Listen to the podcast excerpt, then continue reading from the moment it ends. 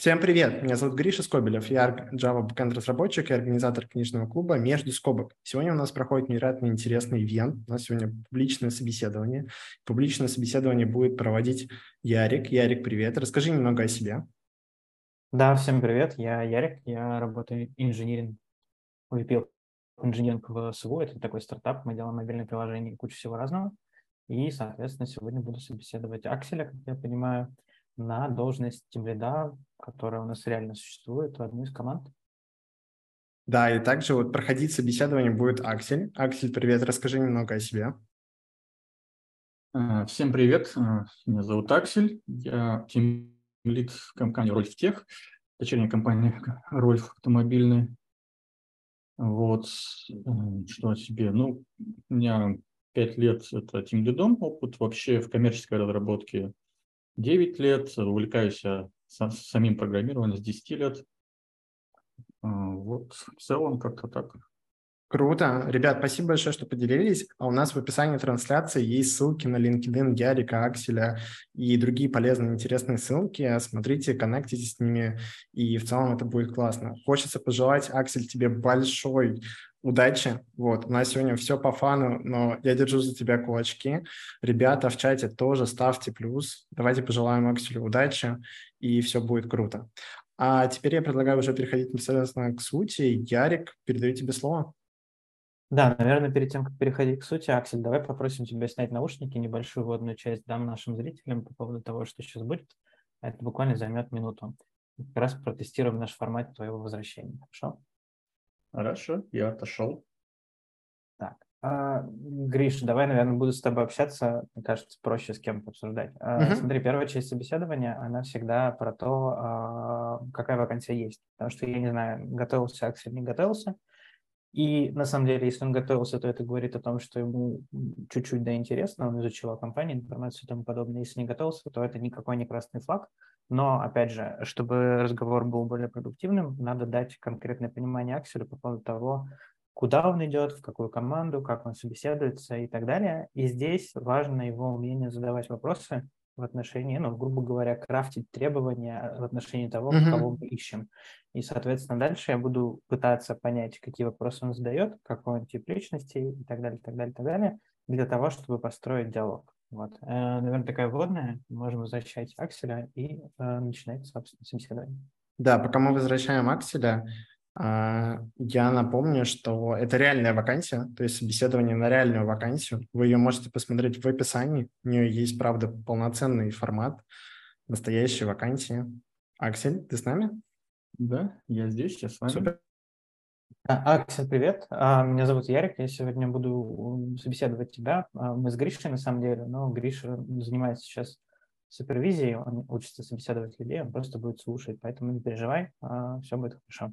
А, можете немножко рассказать, о себе, и после этого, после знакомства, я немножко расскажу про план собеседования, зафиксируем его, и если он нас всех устраивает, то пойдем по нему. Добро? Добро. Так, э, ну, как я уже говорил, сейчас я работаю в компании Рольфтех, Team Lead Так, у нас, ну, я сам по себе stack, у нас команда тоже разделена, но у нас есть full stack и есть фронты, бэкэндеры, то есть у нас uh, C-Sharp.NET, у нас uh, TypeScript React, вот. ну, микросервисы, делаем проект, там внутренний проект по оптовой продаже запчастей. Угу. А, давай, прежде чем начнем переходить к собеседованию, еще маленький технический момент. Иногда я буду делать заметки, может визуально казаться, что я тебя не слушаю, пожалуйста, не, не переживай по этому поводу онлайн-формат, он э, бывает неприятен, как будто бы теряется зрительный контакт, и вот это вот все. А, наверное, давай я предложу тебе следующий формат собеседования. Если он тебя устраивает, просто скажи окей, мы пойдем по нему. Если не устраивает, то давай его скорректируем и будем придерживаться нового плана.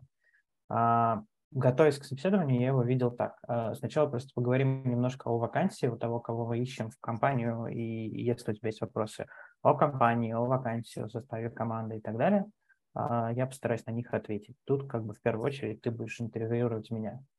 Потом, собственно, поговорим немножко о твоем опыте, о том, а, что тебе интересно, чего бы хотел сделать и а, какой у тебя есть релевантный опыт в отношении тех вещей, которые тебе интересны.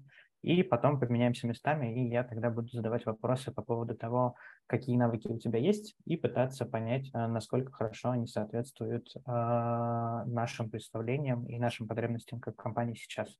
Ну и финальная часть, стандартная вещь, это ответ на твои вопросы, которые останутся любого характера, про компанию, про меня, про характер работы и любые другие вопросы, которые у тебя могут быть.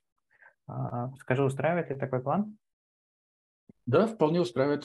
А, тогда давай, наверное, начнем. Можешь немножко рассказать, а, что тебе рассказать о вакансии, на которую ты сегодня собеседуешься. Можешь рассказать, что ты знаешь, можешь задать вопросы. Тут как тебе удобно, так и поступай. Так, хорошо. Ну, хочу узнать от тебя вкратце а компания, самих процессов, э, с чего все начиналось, вот, э, какой состав команды, вообще сколько людей в IT, то есть сколько в моей будущей команде будет человек, вот, какой там а, стек, какие нюансы, что еще, какие методологии используете, flow, а, вот, а, какие у вас роли есть. Uh-huh. Окей, а давай, наверное, начну отвечать. Если у тебя есть какие-то вопросы, просто перебивай, и я буду корректировать свой ответ или дополняй. А, это нормально для меня. А, смотри, мы сейчас говорим про компанию СУ. Компания СУ делает мобильное приложение. Она появилась исторически а, от компании Кошелек, которая есть на российском рынке. У нее 20 миллионов пользователей в РФ, и она лидер рынка. В общем, так случилось, что наши фаундеры продали кошелек Тинькофф Групп, и, соответственно, на вырученные деньги плюс э, э, право на интеллектуальную собственность плюс одну из команд из этого кошелька отпочковали на условиях неконкуренции и создали, грубо говоря, международный бранч бизнеса, который призван сделать то же самое в куче стран.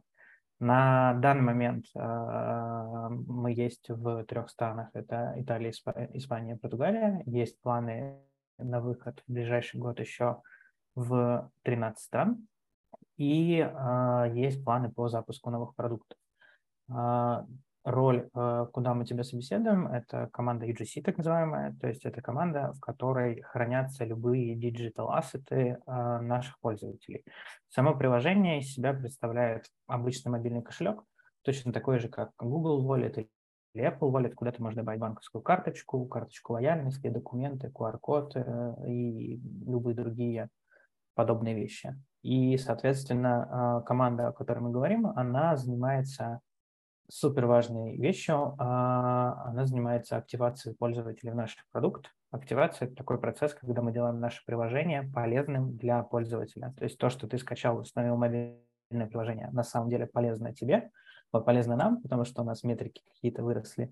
А когда ты э, добавил туда, например, первую карточку, которую ты можешь показать в условной там пятерочке, Ikea или Nike, э, это делает наше приложение полезным для тебя. Вот этот процесс называется активация, и, по сути, э, у команды EGC есть две ключевых метрики. Это retention и активация. То есть, грубо говоря, сколько процентов от установки переходят, превращают приложение полезным для себя и а, сколько пользователей остаются там с нами на долгосрочной перспективе. А, если говорить про команду, команда сейчас состоит условно из двух частей. Есть продуктовая часть и а, инженерная. У продуктовой части, соответственно, руководит всем продуктовая менеджерка, и у нее в команде есть системный аналитик и дизайнер.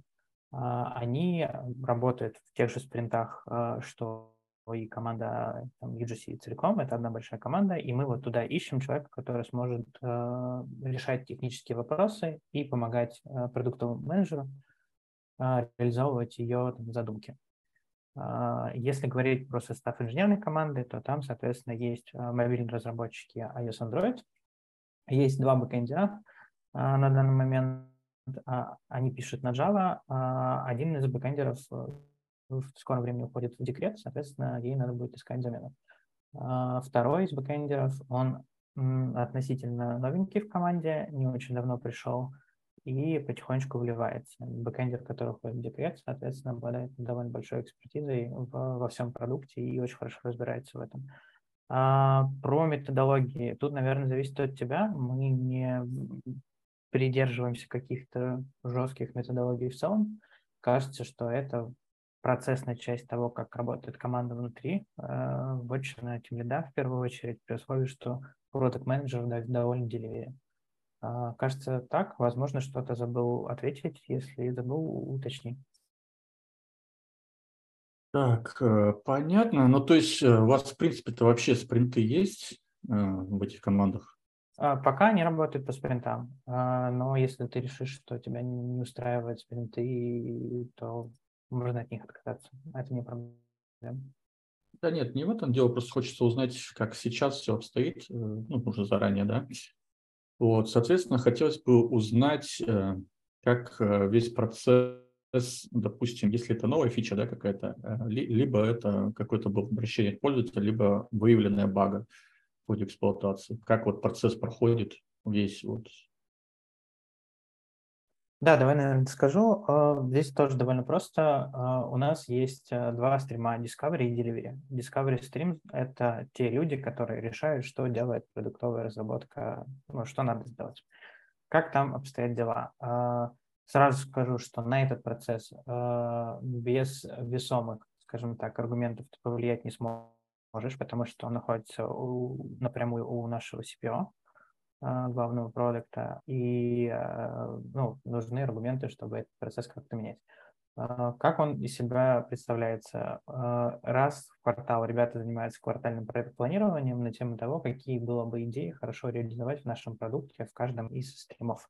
А, привязывает вот эти а, идеи к конкретным метрикам продуктовым. А, ну, например, если мы говорим про команду UGC, то, например, повысить процент активации с 21% до 26%. И этот процент активации, как бы как его повысить, это уже работа продукт-менеджера команды. Он накидывает кучу гипотез, неким образом валидирует их при помощи на нашей команды исследователей, если гипотеза кажется перспективной, то она уходит на проработку в дизайн, и э, если первичный дизайн э, доработан по мнению продукта до какого-то приемлемого состояния, то он просто передает это на мероприятие под названием Greenlight. Greenlight – это место, куда может прийти любой участник из нашей компании, посмотреть на то, какую идею предлагают э, ребята реализовать она может быть технически нереализуема, но показывает сам вектор направления мысли. И если э, фаундеры, CPO и все заинтересованные люди, у каждой, грубо говоря, команды есть список таких людей, э, говорят, что они не против выхода фичи в совет в таком варианте, то она передается в разработку, где э, проводится уже полноценный системный анализ, декомпозиция э, и, собственно, непосредственно разработка и сопровождение этой фичи вот эта часть процесса, она, соответственно, в видении полностью тем лида. А, в разных командах по-разному, но в большинстве случаев это а, обычный скрам с двухнедельными спринтами, с а, планированием, в рамках которого определяется цель спринта и задачи декомпозируются по платформам. То есть, грубо говоря, фича нарезается на ряд тасок на конкретных инженеров. Обычно так происходит, по крайней мере, в UGC команде так. Ответил на вопрос? А, да, еще бы хотелось уточнить, э, что вот по поводу тестирования. То есть ты сказал, что есть команды, да, соответственно, техническая команда, где инженеры, то есть туда входят, опять же, тестировщики или они отдельные команды? А, тестировщики – это часть команды, они точно так же тестируют э, приложение. У них нет э, специализации, они достаточно скилловые в мануальном тестировании и есть наработки в автоматизации, но не скажу, что большие. А руководитель кто у них? Опять же, получается, Team Lead весь? Да, конечно. То есть Team Lead, руководитель всей кросс-функциональной команды, а тестировщиков, ну, то есть, э, разработчиков. Как, как иногда бывает, просто у команд разработчика бывает свой Team Lead.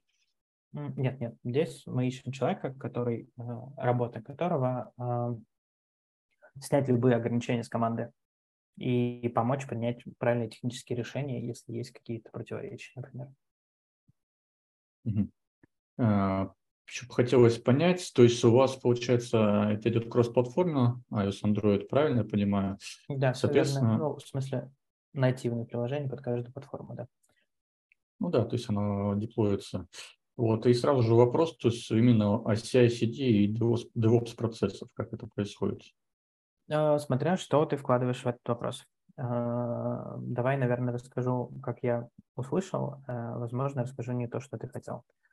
CI-CD. У нас есть единообразный пайплайн для всего бэкэнда, потому что там он довольно сильно унифицирован. Вплоть до того, что можно по одной кнопочке задеплоиться в продакшн. По поводу CI-CD мобильных приложений, там немножко сложнее. А, грубо говоря, в Android гильдия Android разработчиков самостоятельно пишет свой CI-CD, и он пошаренный на все команды, то есть такое монолитное приложение с единой кодовой базой, куда коммитят все команды. А, с iOS происходит то же самое, и, грубо говоря, и там, и там есть человек, который умеет в написании э, скриптов по сборке, там, деплою, выкладыванию, там, для тестирования и так далее. Иногда ребята периодически что-то допиливают, но я не скажу, что очень часто это происходит на данный момент. Если говорить про инфраструктурную команду, то есть команда платформенной, платформенной инженерии, а она больше направлена на бэкэнд, и она находится у меня в линейном подчинении, то есть у нас DevOps, SRE и системный архитектор, которые облегчают немножко работу бэкэндерам в первую очередь и эксплуатации то есть сопровождение системы в продакшн. Ага, хорошо. Ну вот э, есть еще вопросики по поводу бэкэнда и по поводу тестирования фронта самих приложений. То есть сколько всего стендов да, у вас используется, то есть и как э, происходит в тестировании, э, ну вот еще не, не готовой, не релизной фичи э, мобильной. Да, хорошо. Э, давай, наверное, по поводу стендов. У нас все на Амазоне, мы недавно это все перевели туда. Соответственно, если не хватает стендов, мы можем добавить еще. Сейчас у нас есть три стенда. Мы их называем DevQI Stable. А, каждый из них можно поднять одной командой в Slack. И в 9 вечера мы считаем, что после 9 часов вечера без весомой причины работать нельзя, они просто выключаются. Вот. А, если хочешь, можешь пойти в Slack, написать команду, включить обратно, если тебе хочется поработать, ты не успел. А, туда, соответственно, деплоятся ну, наши бэкэнд-сервисы и мобильное приложение. У него есть э, тоглы, где можно переключиться на нужный тебе стенд. Ну, то есть либо это продакшн, либо это, соответственно, тестовое окружение. В продакшн э, сборке мобильного приложения весь этот код удален, технически у тебя нет возможности из продакшн версии, из релизной версии мобильного приложения подключиться к тестовому стенду, но, скажем так, у нас и таких кейсов нет. А на тестовой сборке можно подключиться к любому стенду. Так, а второй вопрос был про...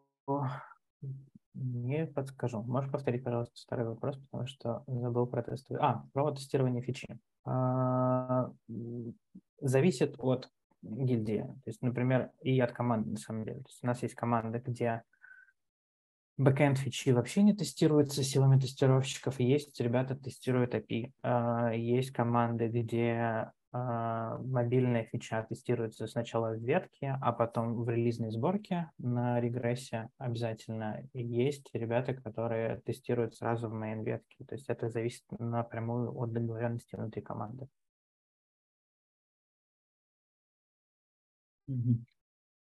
Так, а что из себя, в принципе, бэкэнд представляет? Хотя бы знать вот технологии, то есть, то есть э, архитектуру, там, микросервисы, не микросервисы, монолит. Э, э, да, вот. давай, это порядка 60 сервисов, а, в основном написаны на Java. Некоторые из них очень на древних технологиях написаны, на веб-сервисах, которые, на веб-серверах, которые нынче вообще в природе не существуют. Некоторые на спринге разных версий, в зависимости от того, насколько скилловая была команда и насколько ей позволяли отрефакторить э, приложение. Э, грубо говоря, технически можно выделить три части. Это core-часть, а, в которой входит основной скелет приложения, авторизация, контент-деливери и всякие другие штуки. Есть бизнесовая часть UGC, э, та, которая непосредственно к себе будет относиться. Есть бизнесовая часть финтеха. Это все, что связано с PCI, DSS и хранением банковских карточек и тому подобное, скорее всего, ты с ней не будешь пересекаться. И есть э, криптовалютная часть, тоже отдельный сегмент, там отдельный домен, куда, скорее всего, не, не надо будет ходить. И последний кусочек – это бэк-офис, который отвечает за operations э, нашей системы. То есть, если как-то формально поделить, будет так. Угу, хорошо, спасибо, понятно. Окей, а если, может быть, какие-то вопросы еще? Если нет, то можем поменяться местами.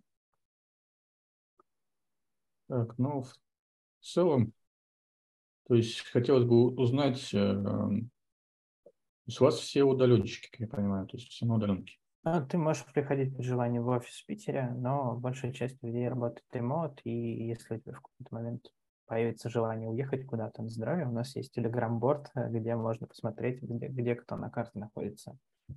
То есть там такая география довольно большая. Сейчас у нас никого в Америке нет, раньше были. А, ну, условно, от Лиссабона до Бали или иногда до Таиланда. Такой разброс. Вот. А по поводу рабочего графика, то есть он там как-то зависит от процессов или там у каждого он свой гибкий? Как команда договорится? Ну, то есть вопрос в первую очередь к тем лиду. То есть э, лично меня не волнует, как работают твои сотрудники, при условии, что результатами работы твоей команды доволен продукт менеджер А как ты mm. это устраиваешь, это уже отдельный вопрос. Хорошо, понятно. Но еще такой вопрос, э, коварно жестокий, э, по поводу авралов. Вот тоже иногда даже вот HR пишет в том же линке, там в Телеграме, когда бывают где-то авралы. Ну, то есть вообще бывают там какие-то именно овертаймы, там какие-то вот прилетел критичный баг, там разбудили ночью разраба, нужно срочно пофиксить. Я не думаю, что разраба ночью разбудят. Uh, скорее operations, ну, типа, если продакшн лежит, то продакшн надо вернуть в состояние. Но, опять же, это не касается. Пока что мы не ждем того, что команда занимается сопровождением в продакшене там 24 на 7 перспективе да, ну... мне бы очень хотелось, чтобы команды брали на себя и эту ответственность, да, но опять же никто не планирует э, вводить обязательное дежурство и прочие вещи. Да, это все хорошо, понятно. А, вот что по поводу вообще нагрузки? То есть количество пользователей, ну, примерно трафик там суточный. Да, давай я расскажу. Примерно у нас 200 тысяч мало пользователей. Это активных пользователи, которые делают активные действия в нашем приложении. А, я не скажу, что у нас там большой рейд, потому что приложение само по себе довольно неплохо работает в офлайн режиме. А, единственное, что ну, типа, больше всего нагрузки сейчас идет на нашу часть в традиционной, просто проверяется токены и прочие вещи. Но никакой вверх, грубо говоря, ну, давай так, э, текущая архитектура и текущее наш бэкэнд решение вполне в состоянии держать 20 миллионов пользователей в текущей конфигурации. У нас сейчас 200 тысяч, как бы кажется, что у нас довольно большой запас по прочности. Ну, да, в принципе, приемлемо. Не супер большая нагрузка, но и не маленькая.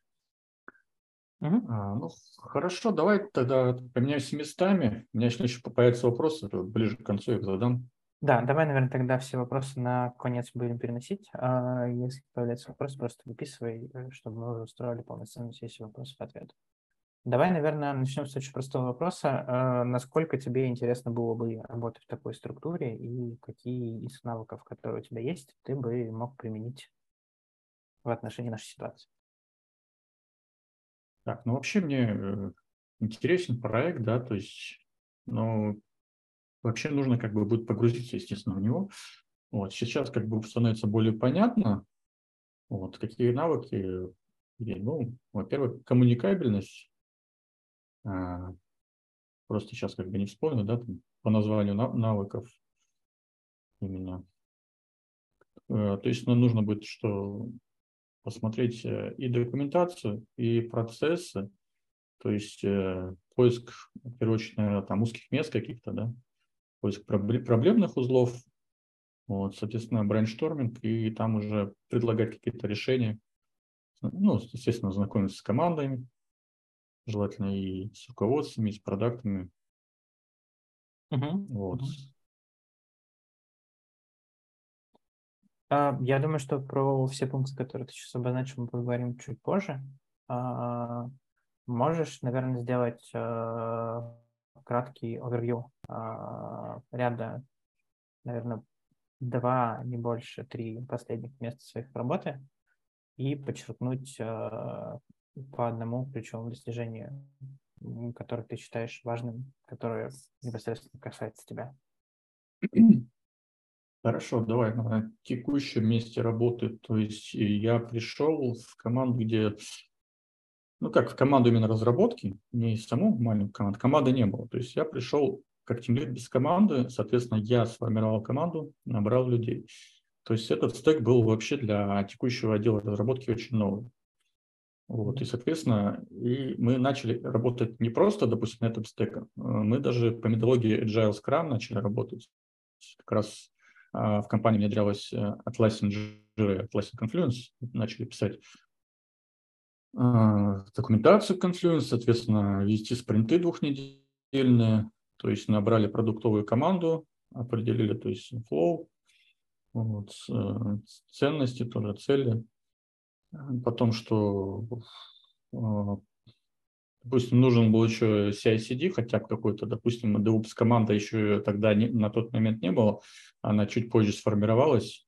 Вот, э, то есть я сразу же как бы мотивировал установить э, внутри компании сервер GitLab, а на нем строить хотя бы по первому времени, то есть это CI-CD pipeline, pipeline, то есть внутренний, если знаешь, да, то есть там поначалу нам дали виртуальные машины на несколько стендов, мы, ну, файлами там нам система администрации настраивал.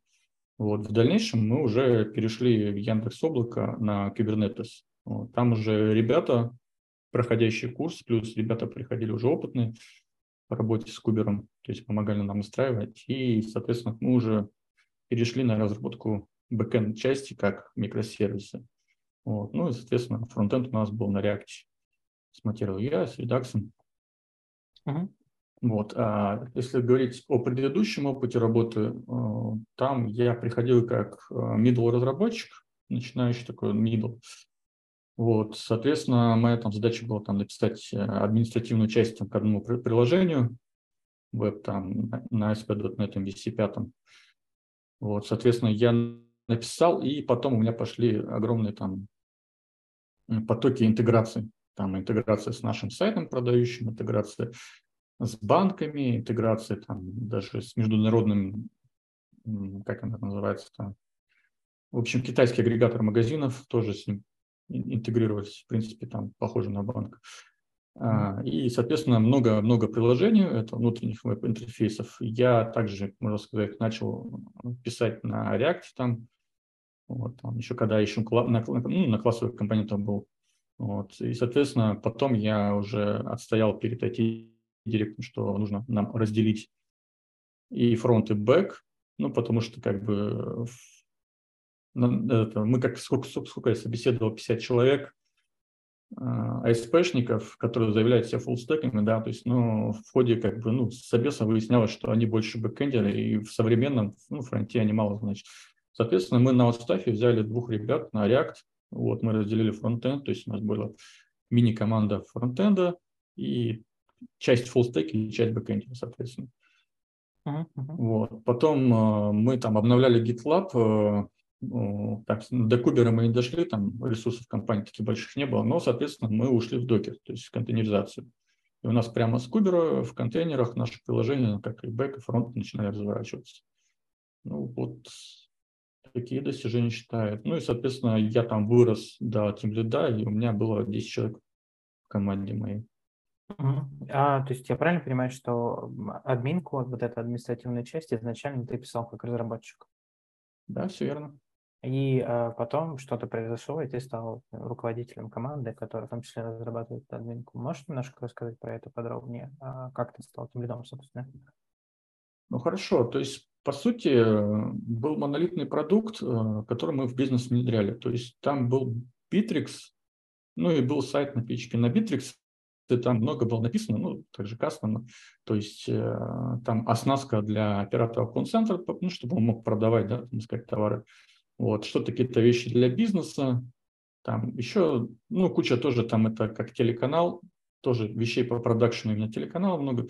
Но наша задача была внедрить этот продукт а, он из себя представлял, это, во-первых, оракловый монолит, в котором очень много бизнес-логики э, на Oracle PLSQL в базе. И у него был э, толстый клиент, ну, это приложение для Windows, вот, написано на WinForms, и, и потом там человеку на WPF переписывал. Вот, э, моя задача как бы один из первых веб-разработчиков э, на C-Sharp, да, на .NET, это были вот в веб-интерфейсе. И первый веб-интерфейс был, это как раз э, управленческая админская часть для вот этого фронта оператора, в котором он работает mm-hmm. по скрипту звонка и оформляет заказы, там, предлагает там, до продажи, все такое. Вот. И, соответственно, задач началось потихоньку появляться больше. То есть мы этот проект все глубже, ну не проект, продукт этот, э, все глубже, так сказать, интегрировали в бизнес. Вот. Соответственно, на, на, на мне сразу задача – это собеседование с кандидатами, ну, .NET C-Sharp. И, соответственно, мы начали как бы набирать людей. Вот. Я тоже сказал, что я хотел бы тем лидом идти директору. Он сказал, не знаю, посмотрим. Но в итоге начали формировать, то есть у нас ораклисты отделились, и у нас появлялись уже именно дотнетчики, соответственно, начались формироваться команды. И, соответственно, как бы я их собеседовал, я им там объяснял, вот будут у тебя такие-то проекты, и в итоге вот так я стал тем лидом.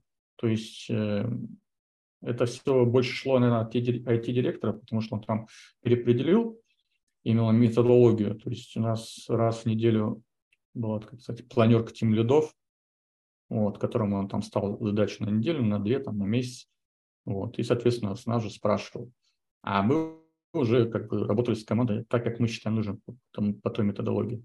Ну, я старался скрам, ну, так сказать, не навязчиво. Ну, тоже недельные спринты, такие небольшие задачи. Вот. Ну и, соответственно, где-то за год вот команда выросла там до 8-9 человек, ну и потом в итоге до 10. Угу, да, понятно. А, давай, наверное, сейчас еще попробуем резюмировать, и потом будем уже переходить к следующей части. А,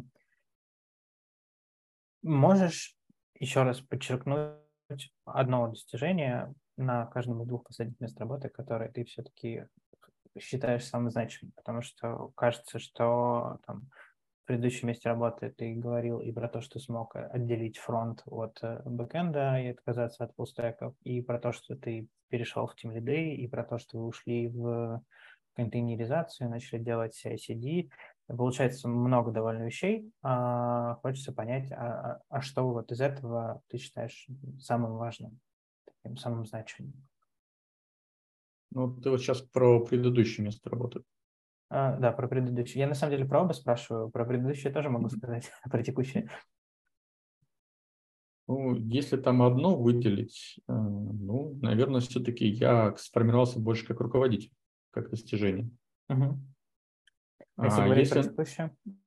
А если про текущую, то есть я, ну, достижение, наверное, вот это вот сформированная команда, вот, ну, не там моя больше задача, конечно, техническая часть, но и при этом, что мы, что я выстроил все процессы, как бы, и у нас уже какой-то продукт начал вырисовываться в итоге. Угу. Окей, uh, давай, наверное, тогда перед тем, как перейдем к следующей части, я попрошу тебя снять наушники, попробую дать небольшой фидбэк по поводу услышанного, и потом пойдем дальше. Хожу. Гриш, подключайся, давай, наверное, что-нибудь расскажу. А... Угу. Давай, наверное, с интересных вещей. Пока, честно говоря, для себя никаких красных флагов не услышал. Вот прям, что no-go, никакого плохого решения точно нет.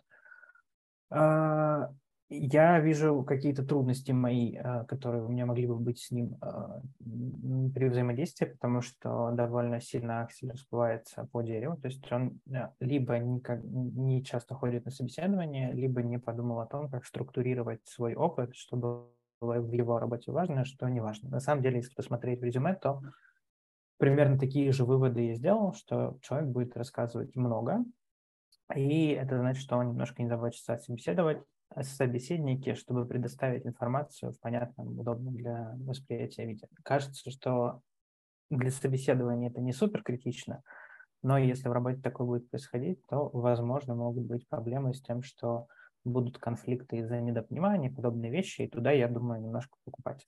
А второй момент, который был для меня, наверное, интересен, это то, что а, он а, довольно много вопросов задавал о, о том, что за вакансия, mm-hmm. как устроены какие-то вещи внутри компании и тому подобное. Само по себе это хорошо.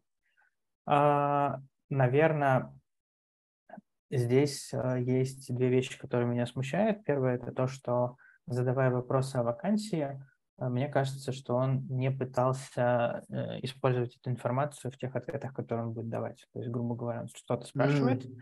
И э, формально он получает нужную информацию для того, чтобы э, упаковать э, нужный мне, скажем так, как менеджер опыт в удобоваримом формате. Но по факту он эту информацию получил и, судя по тому, что я вижу, не использует. То есть, если будет такой навык на собеседовании, будет много плюсов в эту сторону.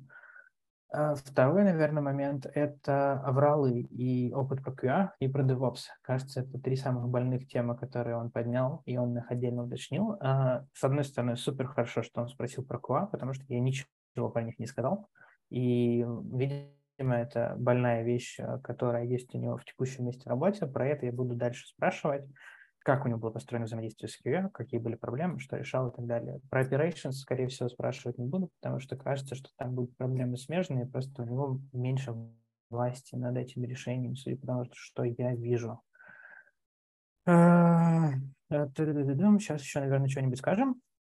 А, хорошая, очень хорошая черта – это то, что когда я все-таки попросил его выбрать одну вещь, он ее выбрал на каждой работе, и он ее присвоил себе. То есть он не сказал, что вот мы там вместе что-то старались, а я там рядом стоял, и вот что-то получилось. Как руководитель он сказал, сформирована команда, я это сделал, и я выстроил все процессы. Это хорошее качество, ничего плохого против этого не имею. Кто-то, наверное, не любит такое, но это уже отдельная история.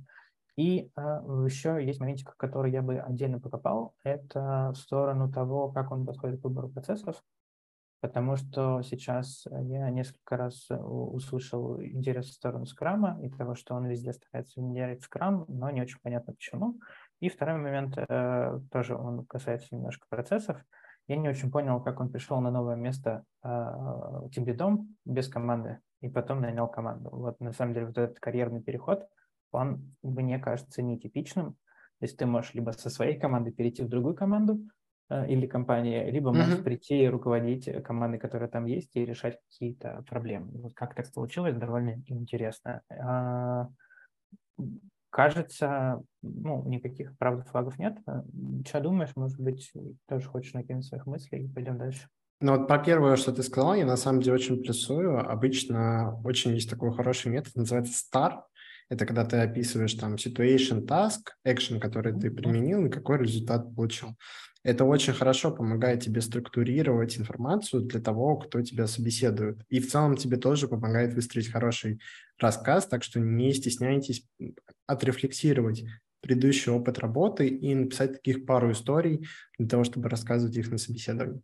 А так, в целом, вообще очень бодро. Ярик тебе пишет, что очень нравится твой подход, и также Акселю желают очень удачи. Я предлагаю продолжать. Да. Возвращаем Давай, его? Да, пока возвращаем, я тебя докину пока еще про Perl. Угу есть помимо Star еще там четыре фреймворка э, довольно распространенных. Вот mm-hmm. очень хороший вариант, читайте про него, про то, как упаковывать негативный опыт. То есть если это что-то дело не получилось, то можно об этом рассказать э, в хорошем ключе. Круто, круто. Спасибо, что поделился. А, так, Аксель, ты с нами, смотрю, а, все хорошо, надеюсь. А, давай, наверное, переходить к следующей части. Немножко вот так мы разорвали формат. Э, резюмирую, о чем мы уже поговорили. Мы поговорили про вакансию, мы поговорили про то, кого мы ищем, мы поговорили немножко про тебя, твой опыт, э, про последние два места работы э, как менеджера в целом. И сейчас, наверное, я бы хотел углубиться, если ты не против, в твой опыт глубоко, до какого-то либо непонимания, либо до каких-то понятных ответов, с какой целью я это буду делать, для того, чтобы понять, насколько хорошо ты понимаешь э, те или иные аспекты работы менеджера а, в разных направлениях. То есть мы поговорим с тобой про процессы, про мотивацию команды, про то, как взаимодействовать со смежными отделами и подобные вещи. А, банально, чтобы понять, как ты принимаешь решения, как ты оперируешь в условиях неопределенности и так далее. Но все это будет так или иначе про твой опыт в первую очередь. А в следующей части мы уже поговорим про какие-то ситуации, которых, возможно, у тебя не было. А, устраивает такой вариант? Да, вполне. Да, а давай, наверное, начну с самого интересного вопроса, который я не задал в прошлой части, но очень хотелось. А, ты сказал, что на текущее место работы ты пришел работать э, тем лидом, но команды у тебя не было. Можешь рассказать, как это получилось? А, хорошо. Это как бы идет история не от меня, эта история идет от э, команды разработки с тем текущим IT-директором, когда тогда был. То есть это не самая первая попытка во-первых, уйти от монолитного решения, ну, то есть не то, что уйти там прям сразу, а попробовать. Уйти от него, соответственно, и э, использовать современные стеки, фреймворки, технологии, ну, потому что на тот же Oracle PLSQL становится все сложнее искать людей. Вот. И, соответственно, можно сказать, просто познакомился с человеком, который э, буквально вот-вот уже стал заместителем руководителя, ну, начальника разработки и как бы вот с ним беседовали, он сказал, что вот у них есть такая потребность, как бы, ну, вот уйти от монолита, а, и есть желание попробовать. И, соответственно, он эту идею передает начальству, они начинают брейншторминг, думают и, соответственно, по очереди со мной беседуют. Ну, соответственно, требуют резюме. И требуют э, резюме, и, соответственно, типа, рассказывают, что у них, э, спрашивают про мой опыт, вот, и в итоге они там берут паузу на, на подумать, вот, и, соответственно, вот все от этого ушло, просто я рассказал, то есть, что именно делал, что у меня опыт есть э, релевантный по технологии, то есть работа там тоже Oracle, Monolith, то же самое, вот, естественно, современные веб-интерфейсы, и мы договорились, что как бы я прихожу, я начинаю набирать команду, мы формируем команду, берем какой-то проект, который хочет сделать бизнес, и начинаем разработку, пробуем. Вот так, собственно, и получилось. А какие цели при тебе ставили? Ну, то есть, э, наверное, для меня, как для руководителя, было бы сложно принять такое решение. Нанять человека на должность, э, в которой как бы внутри компании экспертизы нет, при этом ты человек, который приходит просто руководителем без команды, который будет еще искать команду, и дай бог, там через полгода мы получим какие-то плюс-минус понятные результаты и сможем оценить твою работу. Вот были ли какие-то условия, которые вы проговаривали с там, начальником отдела и другими людьми, с которыми ты общался? А, какие цели, какие задачи? Вот как понять, что ты справляешься со своей работой и какие там карт-бланш тебе дают?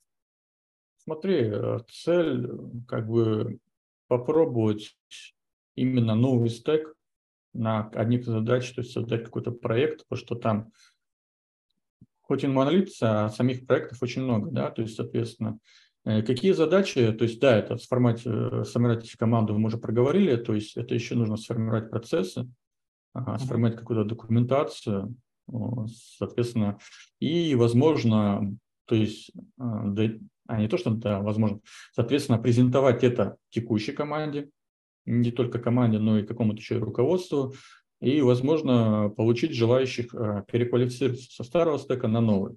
Ну и помимо, естественно, нанимая тоже людей уже опытных. Вот, соответственно, вот такие цели. То есть это и обучение, вот, uh-huh. и, соответственно, расширение там до нескольких команд, и, возможно, даже цель ставила, что появится новый отдел разработки ну, на новом mm-hmm. стеке, новых Понятно. технологиях.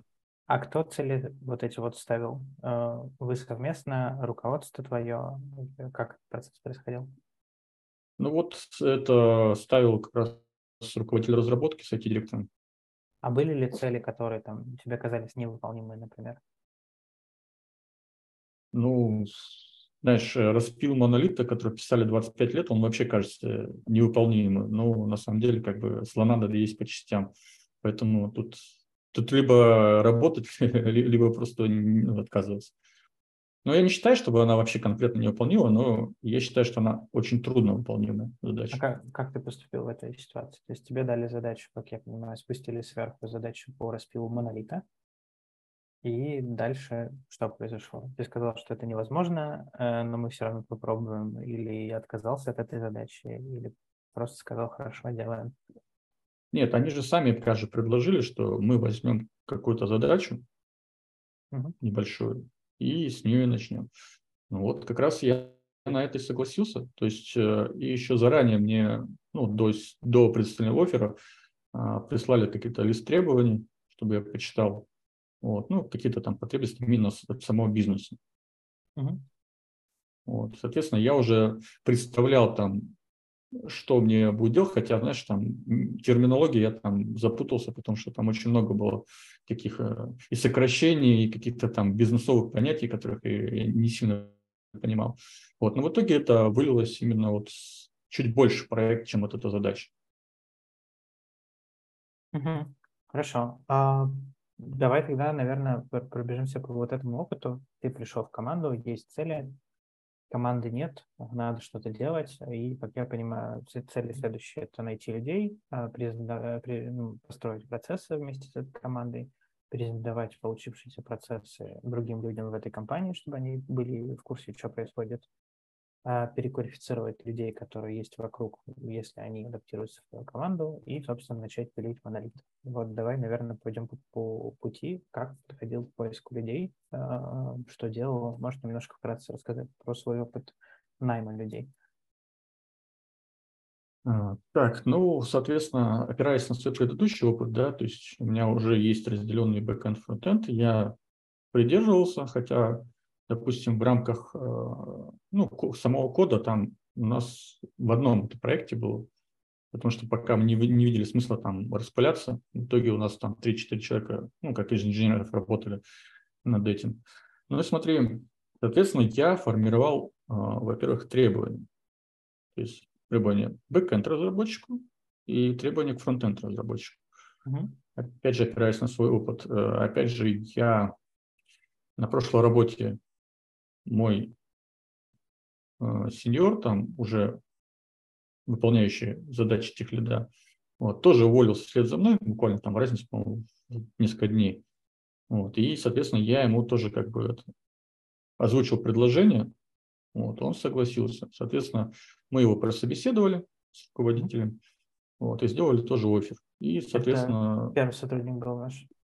Да, это самый первый сотрудник, это вот самый скилловый с прошлой работы был, именно который большую часть задач техлида выполнял. Как бы отдельной должности не было. Вот, ну, так можно сказать, самый продуктивный был сотрудник. Uh-huh. Вот, и, соответственно, нам нужно было еще фронтенд. Но он full stack, и, можно сказать, он уже начал как бы писать и бэк, и фронт потихоньку. То есть основа приложения. Вот. Что, то есть мы сформировали, соответственно, с HR мы тоже там договаривались, обговаривали, то есть какие-то нюансы, детали, вот, э, также с руководителем, с моим э, руководителем разработки. И выбрали, в принципе, аутстав. А в дальнейшем у нас там с Лстафом, когда он уходил, если помните, НИПАМ уходил, мы потеряли там э, сотрудников многих, мы наняли в итоге этот э, штат себе фронтенд разработчика. Ну и, соответственно... Ну, это, это, это другого сотрудника, да? Да, с рынка, с рынка нового знания. То есть мы понятно. там фронтендера сначала потеряли, потом UX-дизайнера э, потеряли с Таустафа, с ИПАМа. Mm-hmm. Вот. И и еще был у нас человек, который перешел как раз с Oracle PLSQL на C-Sharp, на backend. Вот. А вообще, как бы, это инженерная да, составляющая. А мы сформировали еще продуктовую команду. То это есть, была инж... твоя, твоя работа, правильно? А, команда. Нет, я, наверное, скорее всего, на равных участвовал в рамках Agile, ты понимаешь, да? То есть моя все-таки техническая сторона была. То есть mm-hmm. мы взяли тестировщика, мы взяли системного аналитика и проект менеджера который там выполнял в основном, наверное, там роль продукта. Вот, а потом и скрам-мастера. Окей. Okay. А в этом всем найме что было для тебя самым сложным? То есть подойти к описанию вакансии, участвовать в текучке и так далее? Ну, если выделять самое сложное, наверное, все-таки сложно было писать э, где-то там какие-то тестовые задания, придумывать которую просили именно HR, да, то есть я говорил, что тестировать не обязательно. Вот. Uh-huh. И, соответственно, тоже описание, то есть по опыту. Опять же, у меня доступа не было, знаешь, э, к HR части там того же HeadHunter, чтобы я там мог посмотреть. Вот. И пришлось это играть в сломанный телефон с HR, девушка, да. Вот. И вот я думаю, да, самое сложное было вот сформировать именно требования. Uh-huh. Вот. А собеседование, я не думаю, что это что-то сложное. Окей, я понял. А можно тогда попробуем еще обсудить про вот эту вот ситуацию с HR, э, которые просили тестовое задание, а ты не хотел тестовое задание. Как решали задачу? В итоге давали тестовое задание? Потому что это обязательно или отказались от него, нашли какие-то компромиссы? Ну, в итоге, да, я сформировал тестовое задание, потому mm-hmm. что, ну, это больше как бы уже HR научно. Mm-hmm. Вот, соответственно, я передал тестовое задание. Окей, okay, я понял. А если вот вернуться с текущим опытом, багажом и знаниями в ту же самую точку, есть ли что-то, чтобы ты изменил в процессе найма? Да, хороший вопрос. Ну, вообще, думаю, да, изменил, потому что как бы рынок-то меняется, технологии меняются. Вот, ну, и, а можно люди... тогда попросить объяснить, что бы ты поменял и почему? Так, так, это уже сложный вопрос.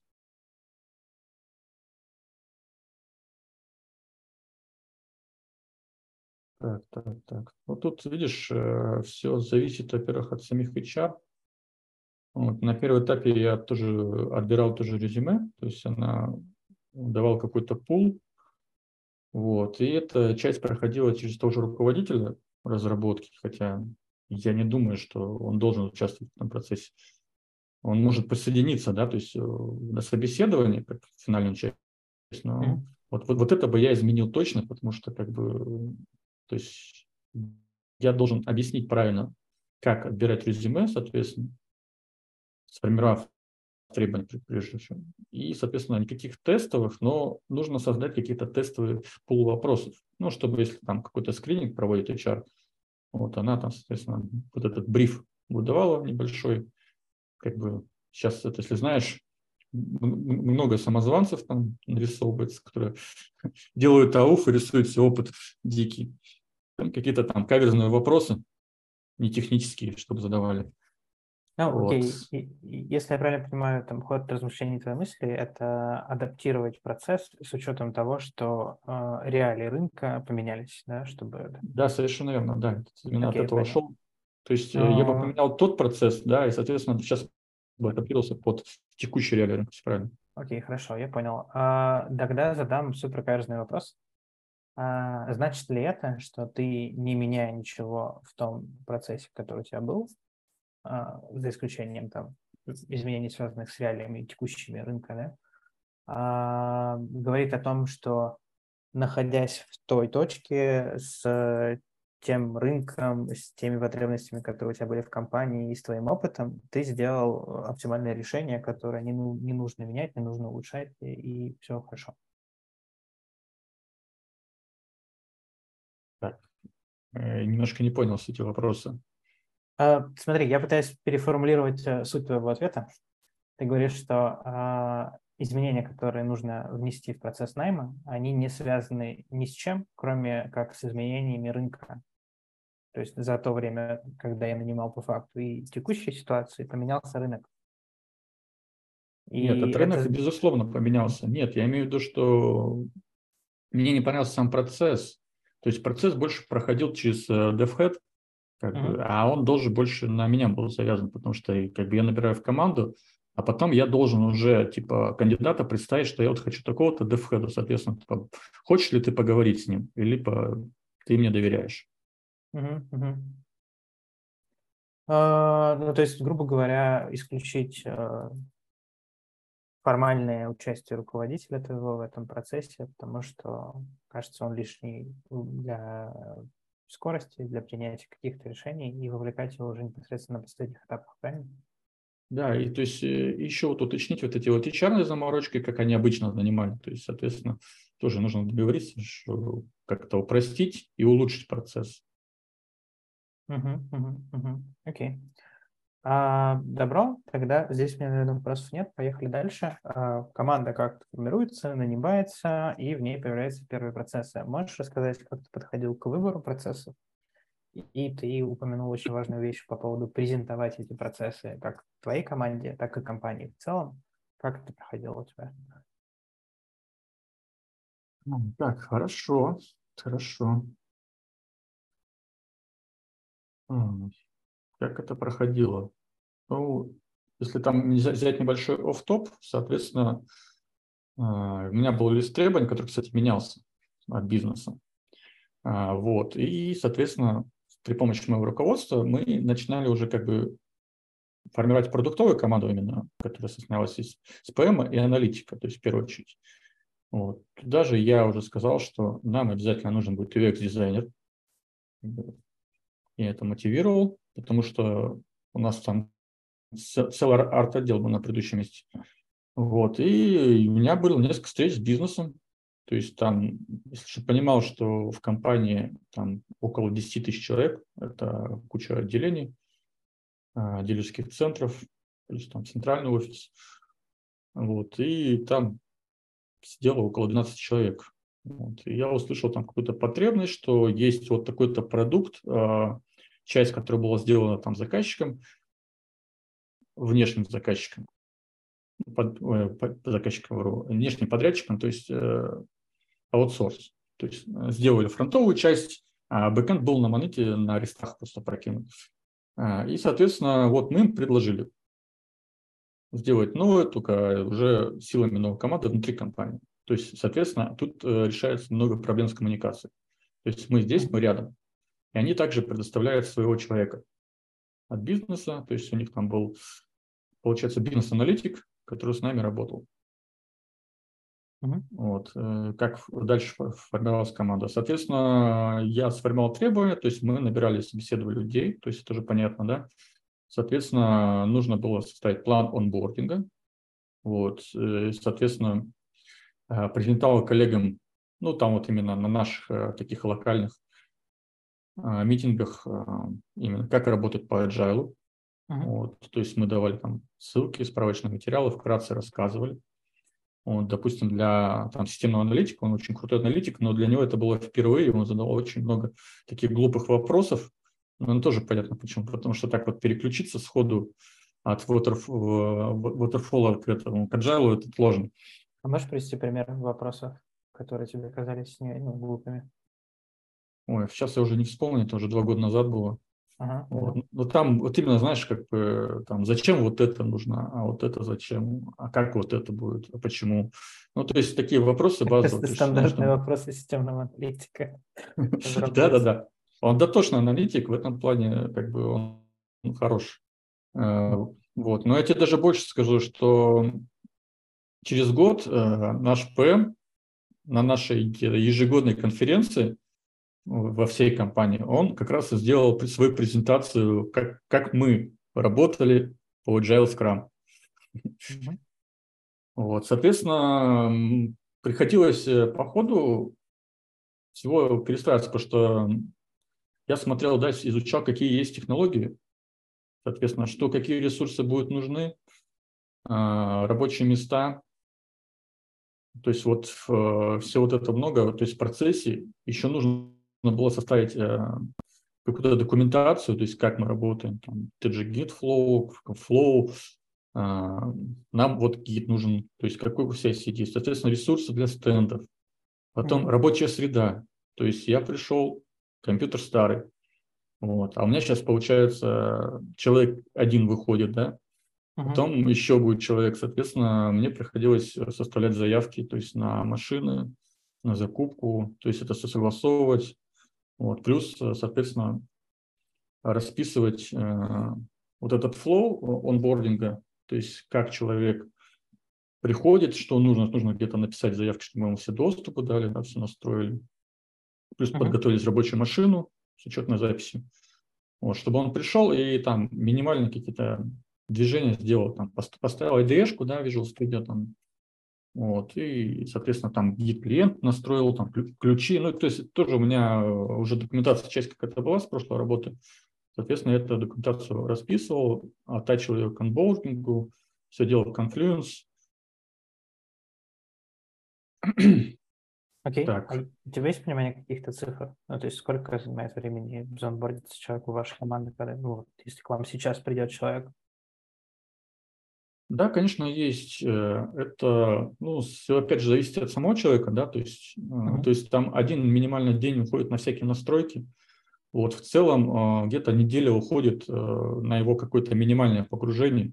Вот, ну, весь процесс занимает не более двух недель на онбординг.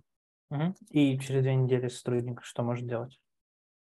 Ну, то есть он берет какие-то задачи, которые посчитает, что ему под силу, то есть ну, дает оценку, uh Вот, какие-то сродки, и, соответственно, приступает к их выполнению.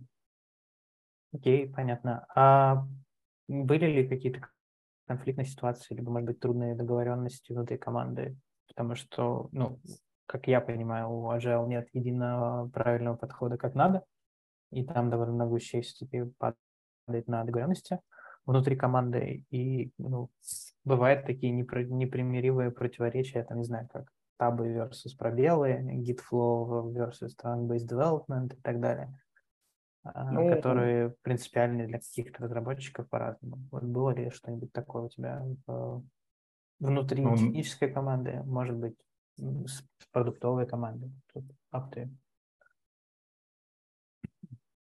Но если говорить такие технические, то, конечно, бы было. То есть это бесспорно, особенно на предыдущем месте. То есть там не сказать, что была полностью там документация, соответственно, тоже и были споры, какие-то, в итоге какие-то решения принимали.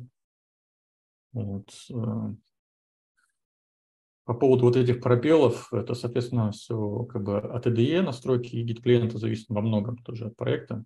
Те же uh-huh. гид-атрибуты настроить. Вот. Но мы это уже определяли, исходя как бы из сформированного тоже Microsoft э, всех этих правил, да, и по поводу, допустим, технически там абстракции, то есть у меня вот человек, который вырастил Тифлидом, тоже были споры, вот, когда, то есть я не мог ему там конкретно объяснить, чтобы он понял, почему вот нужно именно использовать вот этот паттерн, да, всегда. А вот сейчас он сделал какой-то маленький воркер, да, вот, и в итоге я оказался прав, но я сказал, типа, хорошо, делает, но, говорю, это под твою ответственность. То есть, соответственно, я потом оказался прав, он все переписывал. Но, опять же, это его ответственность. Вот. Конфликты, конечно, бывали и на этом работе, но это связано, когда к нам новый ПМ пришел.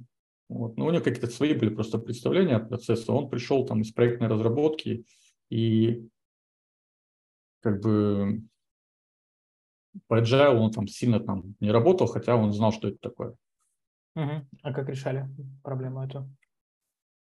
Вот, решали, также обсуждения, обсуждали с руководством, то есть э, находили компромиссы. Вот. Ну, там как бы у человека просто свои какие-то представления, то есть что-то его, видимо, задело, плюс э, как бы э, была сложность в том, что он не понял до конца, то есть он работает не на одном проекте нашем, то есть там, чтобы понимали, там у нас аналитики и проекты работают на нескольких проектах сразу. Uh-huh. И, соответственно, он видит старый процесс, это вот монолитный, то есть как там люди работают, все происходит, там waterfall, то есть там, там тяжелое планирование постоянно. Вот и как мы у нас там, типа маленькое покер-планирование, у нас спринты короткие, вот, и, соответственно, мы там стараемся от бизнеса человека постоянно привлекать, который более-менее в роли продукта. И, соответственно, мы, у нас э, архитектура новая совершенно, у нас стек совершенно другой, а ему непонятно, типа. И вот он такой, типа, а что вы там, у вас же просто фронт, который дергает опиху Oracle. Я говорю, ну, в смысле, чувак, я вот тебе это несколько дней назад с тобой разговаривал, типа, обсуждал. Ну, как решали? Получается, с нашим руководством, то есть у него свой руководитель, там, у меня свой руководитель, мы встречались, решались, обсуждали, то есть пересматривали то есть планы, цели проекта. А, ну, в принципе, я думаю, он просто как бы уже сам осознал, что горячился и успокоился со временем. Угу. И сейчас он работает с вами, не работает? Чем, чем кончилось все? Или он ушел на другой проект? Ну, он ушел на другой проект, он сейчас работает. Я думаю, что он уже адаптировался. А, да, понятно. А, смотри, давай, наверное, а, последний вопрос и заканчиваем с этой частью. Был ли у тебя mm-hmm. опыт увольнения людей? И если да, то можешь там, качественно, количественно рассказать про это. Да, конечно, такой печальный опыт был. Ну, я скажу сразу, что как бы я не считаю, что людей нужно увольнять. Uh-huh. Вот, всегда нужно искать какие-то компромиссы, то есть какие-то решения. А, кстати, я не знаю, говорил или не говорил, да, то есть про то, что придя на текущее место работы, я прошел вместе с коллегами а, курсы тем лидов в Лотусе. Uh-huh. Вот, и могу сказать, что оттуда узнал, то есть, э, и, соответственно, э, через призму своего опыта, да. То есть однажды мы наняли реального самозванца, который позиционировал себя как сеньор на предыдущем месте.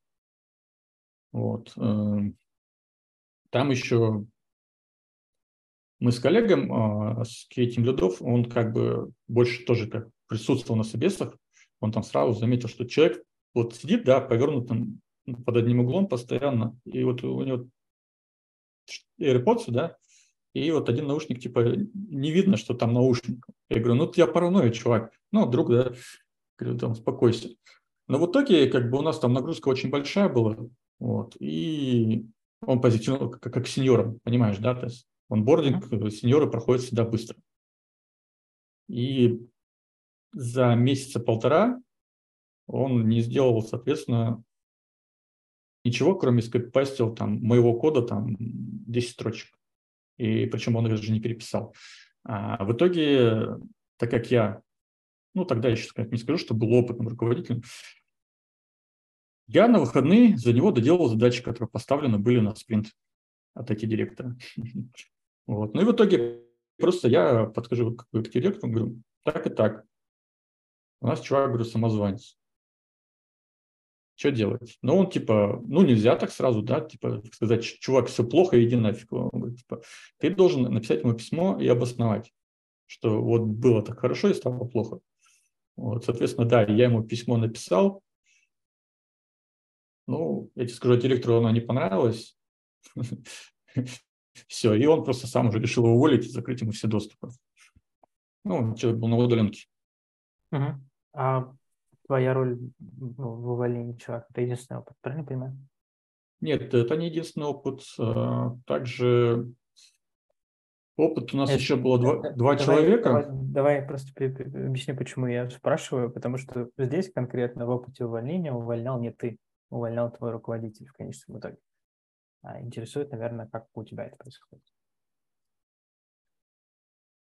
Нет, ну увольнял-то да, но решение-то принимал я в итоге.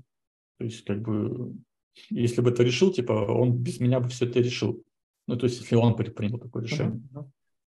Он просто по моему решению дал команду, как бы, все, мы этот человек увольняем. Ну, то есть, именно доступы закрыть, там все, okay. пропишет это заявление. Также я принимал решение о... У нас э, Джун переходил с, э, со второй линии поддержки, да, и он расслабился. И потом просто как бы брайнштормик, опять же, с коллегой Вильдами, мы все-таки поняли, что у нас был мидл, очень такой расслабленный, разгильдяйский да, человек, который просто очень плохо повлиял. Хотя мы думали сначала, что вот у нас все было наоборот. То есть, чтобы ты понимал, был человечек, который на второй линии очень хорошо работал. Он там работал прямо в базе, в Oracle, это погружался, по SQL уже там чуть не наизусть выучил. Все, типа, типа вот хочу быть разработчиком. Я говорю, окей, чувак, типа я пролоббирую этот вопрос, все, то есть э, как бы там отзыв хороший, и все. То есть, получается, уходит, но, опять же, у нас опыта нет, э, как бы растить джунов, хотя менторить мы пытались и все, и даем какие-то простейшие задачи, он погружается в код, то есть там, соответственно, даем ему материалы, что где учить, читать. Вот. И, и в итоге там не то, чтобы там косяки какие-то всплывали, да, угу. а то, что когда мы делаем какой-то с ним ревью, то беседа, то есть э, видно, что он просто не меняется. И вот я действительно потом понял, что это, скорее всего, было влияние его соседа, от которого как бы я его не уволил, я просто была потребность, так сказать, от директора отдать в другую команду человека, я его просто отдал. Uh-huh. Вот этого как плохо повлияешь. А вот из-за этого человека, как бы из Джуна, да, то есть где-то мы не досмотрели, он делал там небольшую фичу, вообще задача несложная, даже для Джуна, в принципе. Вот. И все мои настоятельные рекомендации, то есть он не выполнил. В итоге это как-то QA не досмотрели, э, и релиз, можно сказать, провалился. И даже там получилось так же, опять же, моя вина, что бэкапа, и, соответственно, меня лишают из этого релиза 50% KPI. Ну, потому что в один момент после релиза утром вся работа встала. Пока я, так сказать, не решил эту проблему. Okay. А как решили увольняться, я просто также подошел к IT-директору. Uh-huh. Ну, что типа, ну, непонятно. То есть человек как-то раньше там рвался, старался, а сейчас как-то расслабленно. Вот, какие-то нет никакого рвения. То есть и, и с ним разговариваешь, что с ним говоришь, что делать, как. Ну, что-то как эффекта никакого. Вот, наверное, это надо попросить его, чтобы он написал по собственному. А кто просил? Ну, просили все, мы подходили вот лично. Я, кстати, директором подходили, разговаривали. Окей. Okay. А кто был, грубо говоря, основной говорящей головой в этом процессе? Я почему спрашиваю? Потому что я пытаюсь понять, а, вот эта вот сложная часть разговора с человеком, в отношении которого ты принял решение, что мы должны с ним расстаться, она на плечах IT-директора была оба, оба раза, либо э, второй раз э, ты говорил? А, ну, наверное, все-таки 50 на 50. Первый начинал я, и, соответственно, как бы уже IT-директор сказал, ну, какие условия, что все нормально, чувак, типа, по собственному. Вот, он тоже согласился, сказал спасибо, я получил огромный опыт, и, соответственно, он уже нашел работу где-то жена в другом месте, получив uh-huh. уже опыт в разработке. Uh-huh. А, окей, давай, наверное, здесь тоже остановимся. И последняя часть, она уже будет, скорее всего, не про твой опыт, а про некие ситуации кейсовые, про вот это вот все. Ну, давай я попрошу тебя снять наушники, дам то, что я сейчас думаю, и пойдем дальше к последней части. Да, хорошо, я сейчас это отбегу на минуточку. Отлично, как раз будет возможность. Угу. Гриша, угу. что если наушники не снял? А, я думаю, он их снял. Мы да, поверим на слово. Ну, конечно, да, да. Ладно, шучу. А, случилось чудо, и в этой части интервью он впервые сказал слово «бизнес». До этого про потребности бизнеса мы не говорили, хотя сейчас тоже вскользь. А, я, наверное, списываю это на опыт работы в больших компаниях и на enterprise, где э, все оперируют каким-то бизнесом, но никто на него прямого влияния оказывать не может. А, кажется, что этот человек, а, у него сильные стороны, потому что он будет э, оперировать хорошо в структуре с четкими правилами и а, не будет сильно переживать по поводу того, что есть правила, с которыми он не согласен, он просто их пройдет по формальным условиям, по минимуму. Это, наверное, подтверждается кейсами по поводу HR, uh-huh. которые просили его тестовые задания, потому что такой процесс. А, и он просто делал тестовые задания, которые не, не требовало больших там, от него трудоусилий. Это было точно так же с вовлечением руководителя в процесс интервью и там вовлечением 12 человек, которые формировали потребности в отношении его проекта, когда он туда приходил. Ну, то есть, грубо говоря, есть какие-то формальные правила в большой структуре, он с ними спокойно уживается. На самом деле, на этом моменте кажется, что конкретная команда, куда он собеседуется, ему не подойдет, потому что там, скорее всего, нужен человек, который mm. умеет обходить а, те ограничения, которые есть. И это, в первую очередь, продуктовое мышление.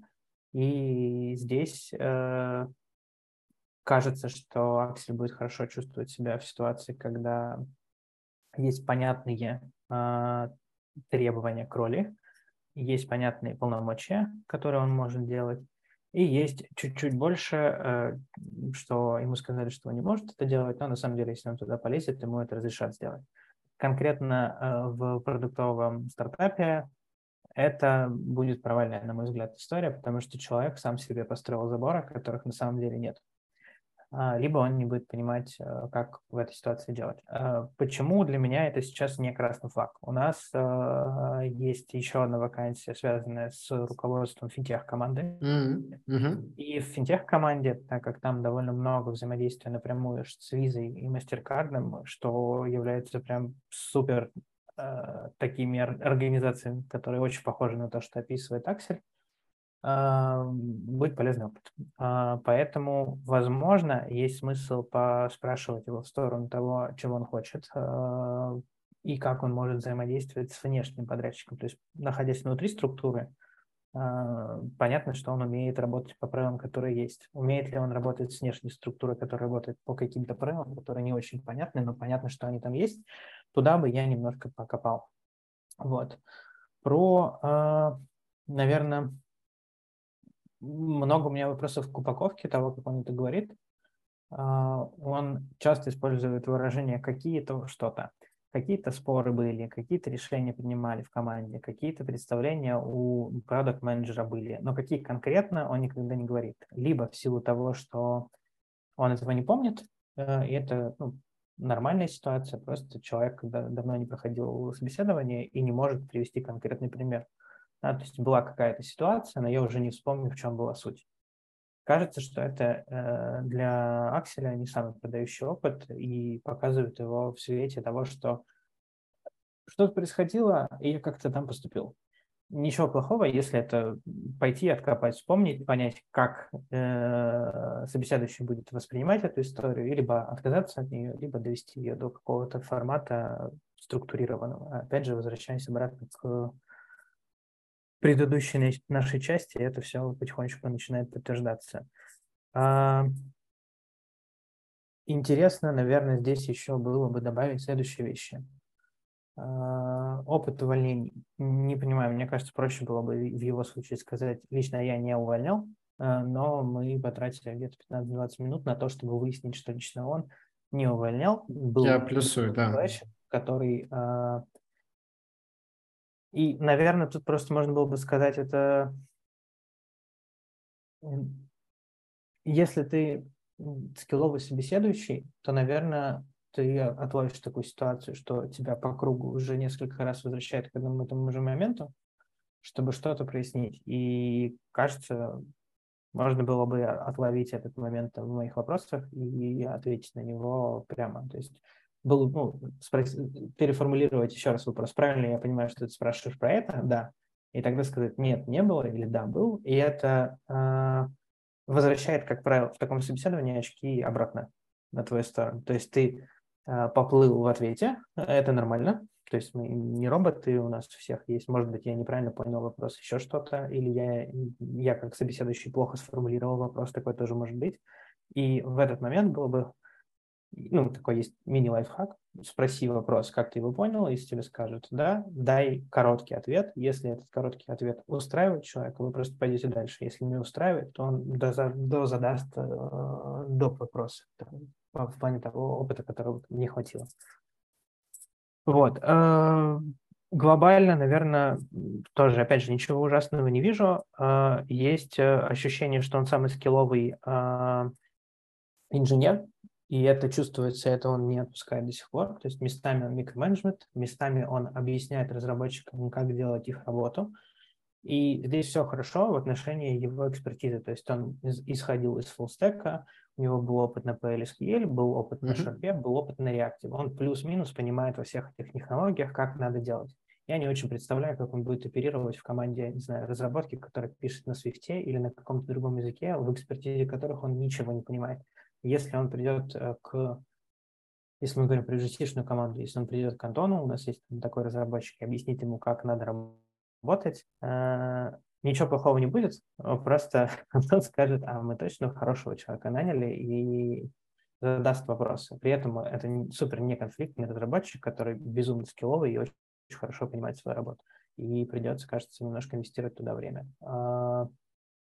А, вот сюда я бы, наверное, еще покопал, но я думаю, что э, как Аксель умеет работать в условиях неопределенности, как можно срезать углы, как решать нерешаемые задачи, как договариваться, мы, наверное, туда поговорим.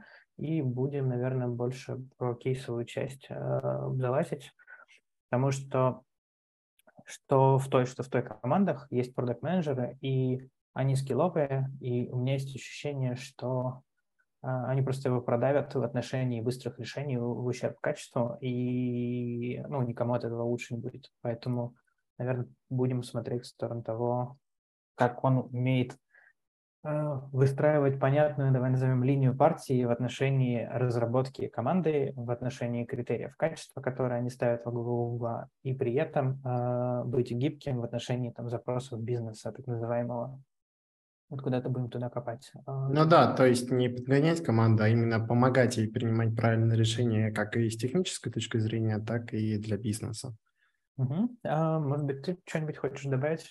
Ну, я плюсую, на самом деле, про увольнение. Мне тоже показалось, что такой был очень мощный сетап, но панчлайн в конце был... Э, ну, то есть э, оба кейса, они, правда, про как будто он это эскалировал выше и делегировал руководителю. Возможно, про такой опыт ты правильно сказал, что можно было просто сказать скорее а, нет, чем да. А так, в принципе, тоже интересно и бодро. Возвращаем Акселя, да? Да, да. Ну, отсутствие какого-то опыта никогда не может быть красным флагом. То есть ничего страшного. Есть, есть люди, есть варианты обмена опытом и так далее. А, да, привет. Давай, наверное, продолжать. А, переходим к последней технической части и уже потом а, будем отвечать на твои вопросы, которые, возможно, у тебя появились в процессе. А, наверное, чего я в этой части жду. То есть я буду задавать какую-то ситуацию, в которой ты, ну, она будет связана напрямую там, непосредственно с работой в конкретной команде, куда мы собеседуем. То есть можно про конкретных людей конкретные вещи спрашивать, и я, наверное, в голове буду представлять, как они будут поступать на, в отношении какого-то твоего а, управляющего воздействия и говорить, чем это вливается. То есть ты можешь рассказывать любые действия, и с довольно э, непонятной степенью неопределенности, я буду рассказывать, что будет в этом случае. Вот. А, допустим, смотри, все случилось хорошо, мы э, с тобой сошлись, э, сделали тебе офер, офер тебе понравился, ты пришел к нам команду. А, в этой команде, соответственно, работает на данный момент а, сколько это человек, сейчас посчитаем. Продукт менеджер это человек, с которым ты работаешь больше всего. А, это человек, который определяет, что вы делаете. У продукт менеджера есть два человека в команде. Это системный аналитик, который помогает твоей команде перевести продуктовые требования в какие-то понятные артефакты. И продуктовый дизайнер, который самый скилловый в команде и в компании. Супер дотошный к деталям, все делает просто прекрасно и там все макеты фигмы всегда вылизаны, все прям четенько.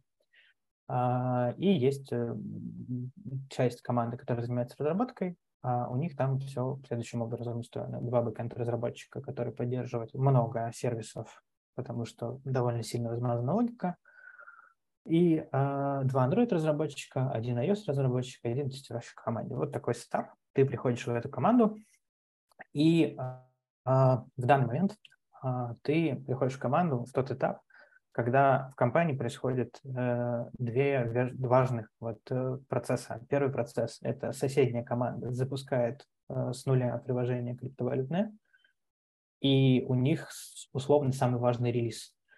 И в этот же момент все остальные делают редизайн мобильного приложения, то есть перекрашивают его и реструктурируют под потребности нового флоу, так, чтобы это все сошлось в один день. И ты, этот процесс уже запущен, он идет, и у твоей команды есть кусок работы.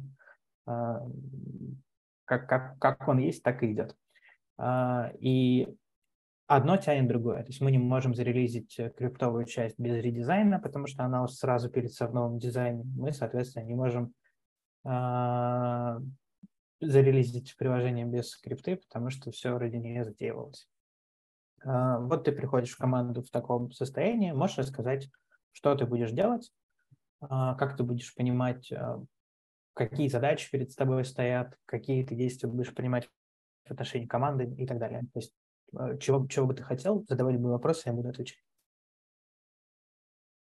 Так, хорошо. Но тут, тут просто рассказать именно по порядок моих действий, правильно? Но ты можешь задавать любые уточняющие вопросы, либо говорить, что ты делаешь, mm-hmm. я могу тебе говорить, во что это выльется. Хорошо. Ну, в первую очередь, это знакомство со всей командой. Начиная, uh-huh. наверное, все-таки с продукта. Окей. Okay. Вот. Uh-huh. Соответственно, как бы он мне расскажет, какие цели, то есть какие задачи стоят, да? Вот Хорошо. именно. Какие Хорошо. планы там перспективные там в разрезе там, начиная с месяца, квартала и кончая там десятилетием. Типа, Давай так, ну смотри, короче, если коротко, э, я, мы сейчас работаем, команда как-то без тебя спокойно справлялась. Вот ты сейчас пришел, пожалуйста, mm-hmm. не мешай, потому что вот у нас через неделю, через месяц с половиной заканчивается редизайн, и мне вот эти сейчас перестановки внутри команды не нужны. Это первое. Второе, как бы все продуктовые вопросы я решаю. Поэтому хочешь, не хочешь, но надо как-то подстраиваться. Вот, вот так вот вы поговорили с продуктом. Ну да, я так скажу, но это одно из важнейших правил руководителя – это не мешать людям делать свою работу. Все правильно. То есть я просто уточняю, типа, а, кто чем занимается, то есть и вообще как бы цели проекта, вот, uh-huh. какие трудности, какие пожелания, какие планы есть, да. И, ну соответственно, ну, перехожу от продукта, допустим, поговорить там с системным аналитиком, поговорить с дизайнером, да. Вот, Хорошо, и да, также да, с разработчиком. Давай про трудности сразу поговорим. Разработчики угу. медленно работают. Вот мы уже нарисовали фичу, они месяц не могут ее затащить куда-то в продакшн. Я не понимаю, что там. Ну вот мне технически эти детали не очень важны. Мне надо, чтобы вот было готово, но месяц как-то, кажется, это слишком много. А месяц э, кто такую оценку давал? А это не оценка, это вот они работают, месяц уже ничего нет. А, ну то есть, ну оценки вообще она была или просто превысили оценку? Ну, ребята говорили, что будет за три недели, за три недели нет. А, то есть три недели они уже это не укладываются. Ну, то есть, опять же, это проблема как раз а, того человека между разработкой и продуктом. Именно что разработчики, они в 90% случаев неправильно оценивают свои силы, даже если он сеньор. Соответственно, а, что тут нужно делать? Ну, тут нужно идти к разработчикам, то есть и выяснять, э, почему получается так. То есть это уже идет, опять же, знакомство с разработчиком, Угу. А, какая-то документация. Сейчас, just clarify, мы сейчас идем к системному аналитику или к разработчику? Ты просто до этого обозначил системного аналитика, а сейчас говоришь про разработчика. К кому идем, с какими вопросами? Нет, ну ты как продакт сказал, что типа вот у, у нас это было поставлена цель, то есть мы это не укладываемся во время. Uh-huh. Вот. Я сказал, хорошо, типа, я буду разговаривать э, вот скоро с, с разработчиками. Хорошо. В принципе, тут, да, можно принять решение, что с аналитиком можно и потом с дизайнером тоже поговорить в конце. То есть это как бы, да, там, если дизайнер, он самый скилловый, это фичи. То есть мы видим какую-то проблему, и тут вот уже нужно смотреть в, вглубь проблемы. То есть мы берем лопату и копаем эту проблему. То есть, соответственно, я думаю, что после продукта, если он мне такой сказал, я иду к разработчику и уже начинаю общаться именно с каждым как-то предметом, тоже начинаю там издалека, типа, привет, расскажи, чем занимаешься, как дела, там, что нравится, что не нравится, что ты думаешь, что сделало бы твою работу легче, лучше. Вот, соответственно, там и про документацию где-то спросить, и про флоу все спросить. Вот. Окей, okay, хорошо. Uh, давай, наверное, начнем с работы лучше. Uh, Часть людей говорит, э, хочется побольше документации э, и тестов, и время выделять на это. Часть людей говорит, хочется оградить себя от продукт потому что она не очень скилловый человек, кажется, в технологиях, а постоянно приходит, что-то спрашивает, а мы без нее знаем, что делать. Кстати, это такой стандартный кейс на самом деле. Uh-huh. Вот, э, и тут э, как бы я должен человеку, как э, инженеру, объяснить. Вот для этого, в принципе, здесь я и нужен. То есть вообще оценку делают техлиды обычно. Uh-huh. Либо разработчик, так сказать, как это, Блин, слово вылетело из головы. Ну, то есть, поговорив с разработчиком с техлидом, да, то есть там какие-то Соответственно, разработчик может даже сам дать оценку. Но обычно, как тимлит, я скажу, что эта оценка, она может умножаться на какой-то коэффициент. Потому а? что, ну, разработчик, да, он такой, да, клевое дело, работа на два часа, а в итоге он там это, неделю сидит и не может понять, в чем причина, почему он не работает. Вот. И, соответственно, okay. тут нужно смотреть именно по головам, как говорится, кто чем занят, да, вот, определять, то есть вот эти проблемные точки. Может быть, там кто-то там демотивирован, слишком слабо. У кого-то там какие-то, может, жизненные проблемы, да, то есть а где-то там где-то процесс, процессные допущения такие, что, соответственно, мы нашли узкое место. Ну, то есть вот нужно вот это погружаться, соответственно, собирать всю эту информацию. Я думаю, с руководителем, с моим уже, да, то есть это брейнштормить. Uh-huh. Uh, окей, здесь понятно. Тогда, наверное, последний вот нюанс, как бы приходит э, требование от компании Apple о том, что начиная с новых релизов нельзя выпускать мобильное приложение без функции э, логаута и функции удаления своего аккаунта. Это вот требование, без которого ты не пройдешь ревью в сторе. И mm-hmm. это вот приходит там, в там, условно первую неделю твоей работы в компании. Э, конкретно эта фича, она входит в вотчину твоей команды, и ну, вы и так успеваете с редизайном впритык до нужной даты. А, как, как будешь поступать в этой ситуации? Так, ну смотри, у нас получается, что ресурсы у нас текущего нет, потому что у нас люди, в принципе, перегружены, и они уже не успевают, правильно? Mm. Вот. Ну, по крайней мере, так говорят, да. Да, если мы там попытаемся нанять сейчас нового человека, это будет бесполезно. Uh-huh. Почему? Потому что там на онбординг это уйдет время. Во-первых, на найм, поиск, и во-вторых, на онбординг. Uh-huh. Тут как вариант э, либо идти в сторону что-то типа фриланса, да, либо идти куда-то на, на отстав. Ну, буквально небольшой проект, что нужно вот такой функционал добавить. Угу. Каким вариантом пойдешь? Так, ну я бы, наверное, это попробовал стафов, потому что, ну, как, как это, на фрилансе я не сильно доверяю. А у тебя есть компания на примете? Потому что там, конкретно эта команда с аутстаферами никогда не работала. Ну, там, в общем, много, ну, кроме ИПАМа, который, допустим, в России сейчас не работает, но если говорить, что это не российская компания, то он работает. Uh-huh. То есть там и RDTech, э, и белорусских компаний тоже очень много. Да, смотри, почему я спрашиваю этот вопрос, потому что формально у тебя есть там месяц и неделя для того, чтобы запилить фичу, но в этот месяц и неделю тебе надо подписать договор с этой компанией, получить да, человека, э, дать ему доступ к кодовой базе и потребовать из него запилить эту фичу по удалению аккаунта. Да, видишь, э, тут эти риски опять же есть, но это может пройти быстрее, потому что ну, в больших э, аутстаффинговых компаниях там бывает инженер многие свободные есть. А на фрилансе там мы можем напороться, пускай там даже отзывы, но человек просто не справится uh-huh. или пропадет. Ну, то есть там, там бас-фактор вообще критичный. Окей. Okay. А, хорошо. А, получается, идем по пути с аутстафом, и вот неделя уже прошла, а договор вы так и не подписали с ЕПАМом. Что будешь делать?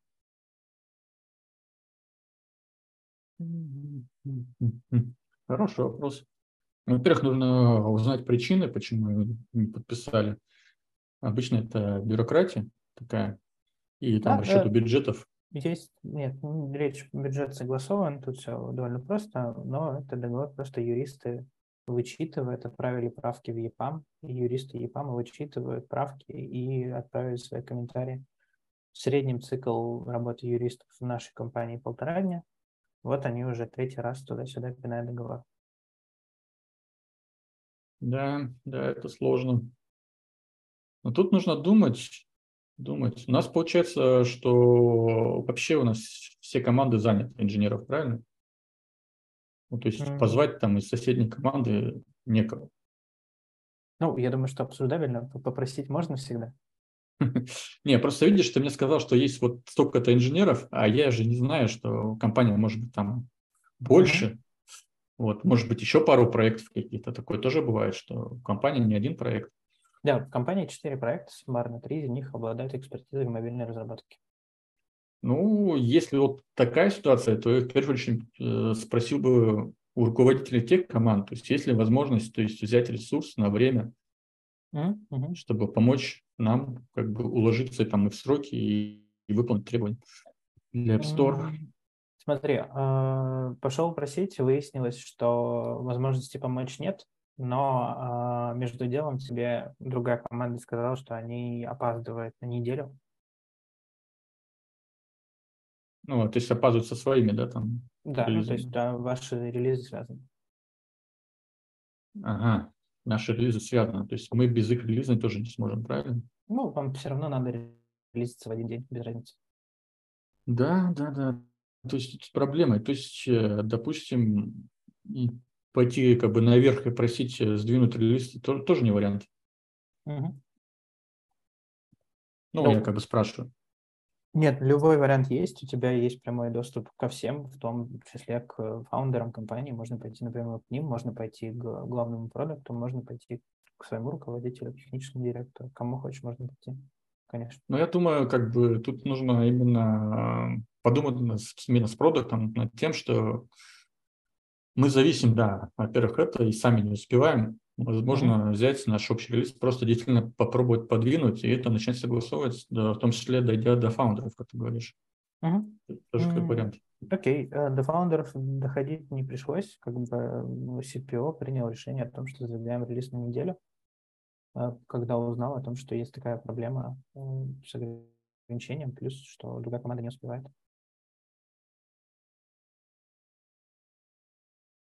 Так, ну, неделя почему-то маловато на самом деле. То есть тут нужно как бы идти от э, разработчиков, соответственно, уточнять, сколько он закладывает, допустим, э, на окончание работы, да, uh-huh. плюс какой-то коэффициент, соответственно, вот, эту, вот этот срок и просить сдвинуть, и плюс еще нужно поговорить с соседними командами, то есть готово, не готово, потому что если мы релизимся в один okay. день, то мы и должны в один день релизиться. В таком ключе он говорит, что дорого. Ну, типа, ради удаление аккаунта в Apple сдвигать еще сроки. Ну, то есть, кажется, не очень хорошо. Есть ли какие-то ну, другие варианты? Понятно, мы просто да, не сможем тогда в App Store выкатиться, да, то есть, а это тоже уже не вариант.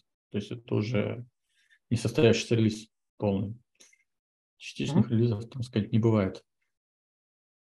А, так, ну,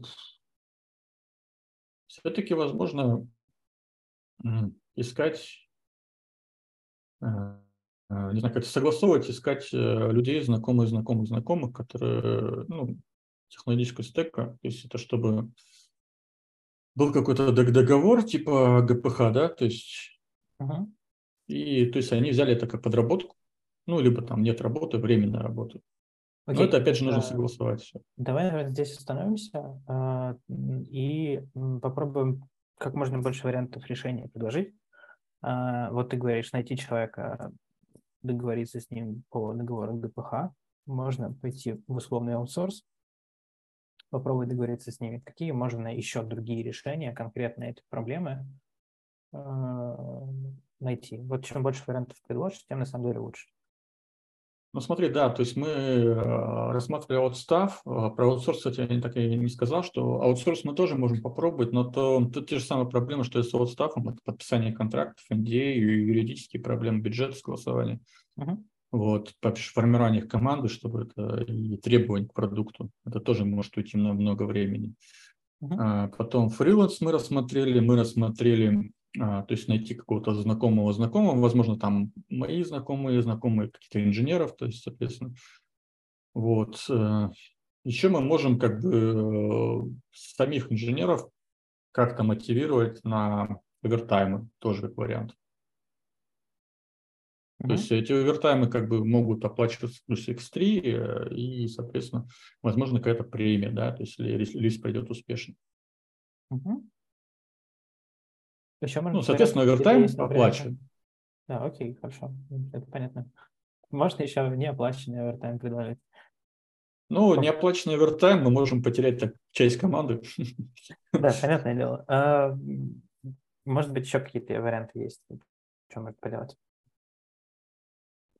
Ну, я не могу сказать, чтобы я там смог что-то сделать. Тут тоже мало вариантов. Угу. Так. Э, ну, про найм мы тоже говорили. Но я думаю, если мы все равно как бы вот прямо сейчас не успеваем, да, и требовать, я думаю, что пару человек стоило бы нанять. Это еще плюс к тому, что мы бы решили бас-фактор в команде, скорее всего. Uh-huh. Вот. Ну, плюс еще, то есть, знаем штат я прессую. Вот. Ну, в принципе, у меня, по-моему, варианты кончаются. Окей, а, давай, наверное, на этой части остановимся, и я попрошу тебя еще раз снять наушники, это последний раз, а потом, собственно, mm-hmm. будет твоя часть, ты можешь задать любые вопросы. А, по, еще в рамках собеседования, потом уже поговорим за рамками собеседования. Угу. Да, я не стал сильно затягивать, потому что и так мы уже довольно сильно выходим за рамки банально за счет того, что много фидбэка даем.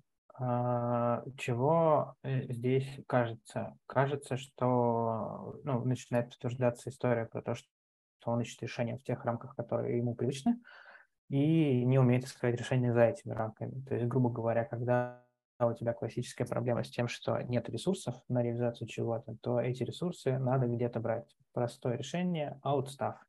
Нет решения outstaff – попросить в соседней команде. Это две идеи, которые лежат на поверхности – очень здорово, что он все-таки выдавил из себя два решения по поводу ГПХ и фриланса, или найти кого-то знакомого и дать ему эти деньги. То есть это хорошие звоночки в сторону проблем солвинга, но не, не самые крутые, потому что э, все эти решения – это поиск каких-то внешних ресурсов, которые помогут решить тебе проблему. Есть э, внутренние, э, единственный внутренний, который он назвал, это мотивация на овертаймы, то есть попросить людей реализовать эту фичу взамен на что-то.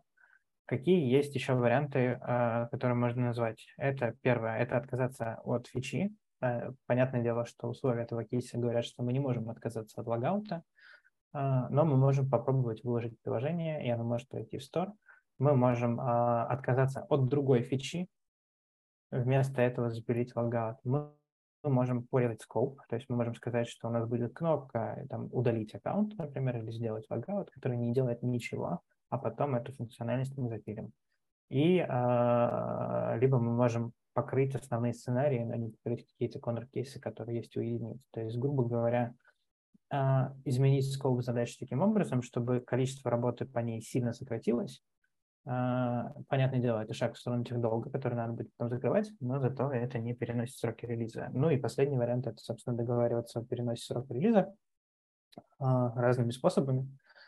А, в том числе можно, на самом деле, попросить а, не чужую команду доработать ту работу, которая нам нужна, а, и не влазит к нам, а отдать какой-то кусок понятной работы, например, по редизайну в другую команду, которая уже делает дизайн и не будет mm. вовлечена в реализацию новой фичи, в которой надо разобраться, понять, что делать и так далее.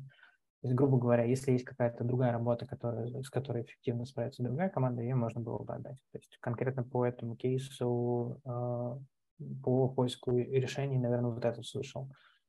По поводу а, его знакомства с командой. И, честно говоря, э, сумбурно. То есть мне кажется, что он не думал о том, как, в принципе, входить в новую команду, но, кажется, такого опыта у него и не было, это не страшно. И здесь точно никаких красных флагов нет. Я на, на первой встрече просто расскажу, с кем ему надо поговорить как минимум, и у нас будет просто регулярная встреча, где мы будем меняться мнением о том, что вообще происходит, куда ему дальше посмотреть, какие выводы он сделал, насколько эти выводы соответствуют тем выводам, которые есть у него в голове и так далее. А, про а, не мешать делать людям свою работу. Хороший тейк. А, кажется, что на конфликтного продукта он просто абстрагировался и не попытался понять причины, да, то есть, грубо говоря, все его действия вы говорите противоречивые вещи, но вы оба правы. Я не хочу в этом разбираться. А, кажется, что такая стратегия работает хорошо в enterprise, в стартапе не всегда это работает, потому что люди вынуждены более тесно взаимодействовать. Эти конфликты просто будут сильно мешать работать, потому что нет жестких регламентов, которые описывают процессы. Вот это может быть проблемной точкой. Вот. И э, есть парочку таких интересных тейков по поводу умножать на коэффициент оценку, делать оценку тех лидами и другие вещи. Э, кажется, это все решения, которые работают в ситуации, когда у тебя есть сильный техлит или около техлит, а все остальные – это люди, которые сильно отличаются по экспертизе. Конкретно эта команда, в которую мы нанимаем его, там все ребята, ну, мягко говоря, технически очень скилловые, и они могут делать э, практически любую работу, вплоть, до того, что этим лидить какие-то конкретные вещи. Да. Но в силу того, что основной фокус на разработке, у них есть, грубо говоря, э, недоконфликтные ситуации там, с продуктовой частью, э, которые, на мой взгляд, не являются конфликтом, они являются непониманием, там, грубо говоря, ожиданий друг от друга, и у них не было времени это проговорить. И, наверное, вот это ожидается от конкретно этого тебя, конкретно эту команду. Э, но важная часть здесь, наверное, в том, что он всеми своими ответами подтверждает вариант хороший в сторону того, чтобы пойти пообщаться в финтеховской части. Кажется, там такой подход э, более чем оправдан. И с ним будет понятно, как работать. То есть, грубо говоря, те вещи, в которых надо будет принимать решение, как срезать скоп или еще что-то, ну, это те вещи, которые Аксель не очень хорошо умеет делать сейчас, их можно будет его научить, вплоть до того, что попросить продукты этой команды э, уметь нарезать скоп меньше, в принципе, она с этим тоже хорошо справляется. А, пока, опять же, никаких красных флагов нет, но в ходе интервью мы пришли к пониманию, что, скорее всего, мы не будем продолжать собеседование на эту вакансию, а будем общаться на вакансию по финтеховской части, где его опыт кажется более релевантным. Есть риск, что ему может не нравиться такая история, а, потому что он хочет, например, уйти в стартап-историю от enterprise или большого продукта и так далее.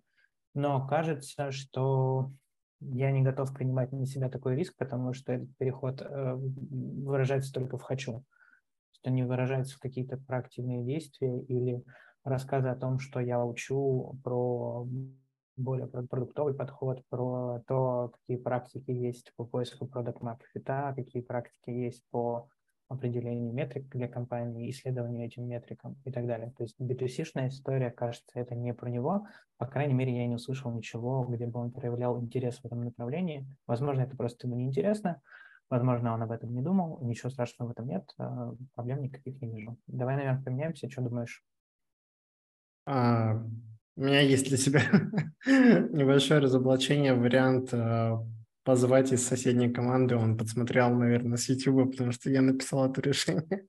Но э, мне кажется, как бы любое собеседование, даже такое, это, конечно же, стресс. И когда вот у тебя попадается правда, да. такая ситуация, когда из тебя просят э, много вариантов выдать, и ты с таким на опыте именно не сталкивался, то тебе просто очень сложно придумать эти варианты. И как ты правильно говоришь, что есть какие-то границы, которые он себе построил. И вот он просто пока не смотрит за них. Но мне кажется, это все, правда, решается опытом и тем, что посмотреть на какие-то другие процессы. Ну, вот. тут точно нет никаких проблем э, с точки зрения получения этого опыта. есть, э, в моем понимании, ты сначала просто не знаешь, что так можно, а потом ты у кого-то это посматриваешь, либо кто-то тебе рассказывает, что на самом деле те правила, которые есть, их ну, можно нарушать или можно мыслить, а что было бы, если этого конкретного правила в компании, в организации не существовало, как бы я тогда поступил. И, ну, это просто такой скилл, который прокачивается даже если у сотрудника нет, и даже если для конкретной вакансии критично, то за полгодика можно его прокачать практически любого мыслящего человека. Я в Акселе в этом вопросе не сомневаюсь. Мне кажется, знаешь, это еще на самом деле был очень хороший маркер, что вот он спросил про спринты. А, иногда, правда, вот есть такое, такие люди, которые думают, что невозможно работать не по спринтам. Но на самом деле многие стартапы, вот мы как раз-таки еще недавно делали интервью по поводу стартапов, многие стартапы живут долгое время без спринтов. А, вот. Мне кажется, это был один из таких звоночков, что он работает уже по каким-то более отлаженным процессам и настроенным. Да, mm-hmm. скажем так, если мы говорим про спринты, э, конкретно в СВУ, они появились потому, что появилось много команд, и в этих командах э, все люди были плюс-минус знакомы со скрамом. И э, там, заходя вперед, скрам себя в этих конкретных командах показывает как очень неэффективный фреймворк. Условно, если срезать половину людей, производительность вырастет. Угу. Согласен. Что для стартап, стартапа звучит ужасно. что у нас много людей, которые делают работу по процессу, но по факту они делают меньше, чем делала бы половина этих, этих же людей. И ну, это да, это может быть crucial, тут согласен. Предлагаю возвращать уже Акселя. Да, будем слушать вопросы. На самом деле из вопросов тоже можно что-нибудь почерпнуть, а, чего мы упустили. Согласен. Аксель, ты с нами? Да. Угу. А, ну, собственно, мы закончили со всеми основными частями собеседования. Тут, наверное, хочется э, перейти к последней части. Естественно, последняя часть начнется не с твоих вопросов, а с моего, а, но обещаю, это последний. А, мы, как компания, заинтересованы в том, чтобы улучшать свой опыт. А, хотели бы узнать, что ты думаешь о текущем собеседовании, насколько комфортно тебе было, и что нам надо изменить, на твой взгляд, в процессе этого собеседования, если такие вещи есть. Хорошо. Ну, в целом формат э, интересный прикольный, мне понравилось, и сложный вопрос. Где-то там я тоже уходил, да, там, в рассуждение и автопы. А, улучшить, э, ну, не знаю, может быть, э, действительно заготовить э, какой-то рассказ там, а именно, знаешь, о внутрянке, да, то есть компании там, как ты знаешь, обычно HR делают скрининг, тоже рассказывают о компании, это постоянно, а именно, то есть айтишную сторону. То есть у нас столько-то человек, у нас столько-то команд, и конкретно тебя там смотрим на такой-то проект, у нас столько-то человек, да, то есть там такие-то технологии, такие-то фреймворки, стек мы используем, такой-то методологию, да, и, соответственно, потом, типа, если у тебя остались вопросы, ты можешь им сейчас прямо задать, ну, и все, это как бы по тому формату, который дальше, как бы, ну, это, собственно, мое предложение такое. Uh-huh. Да, спасибо. Мне кажется, это очень дельный фидбэк, потому что кажется, что на такое собеседование человек должен приходить уже с пониманием того, что есть внутри. И я думаю, конкретные вопросы по цете тут согласен. Если больше нечего добавить, то давай, наверное, поменяемся местами. Если есть что добавить, и мы с удовольствием выслушаем.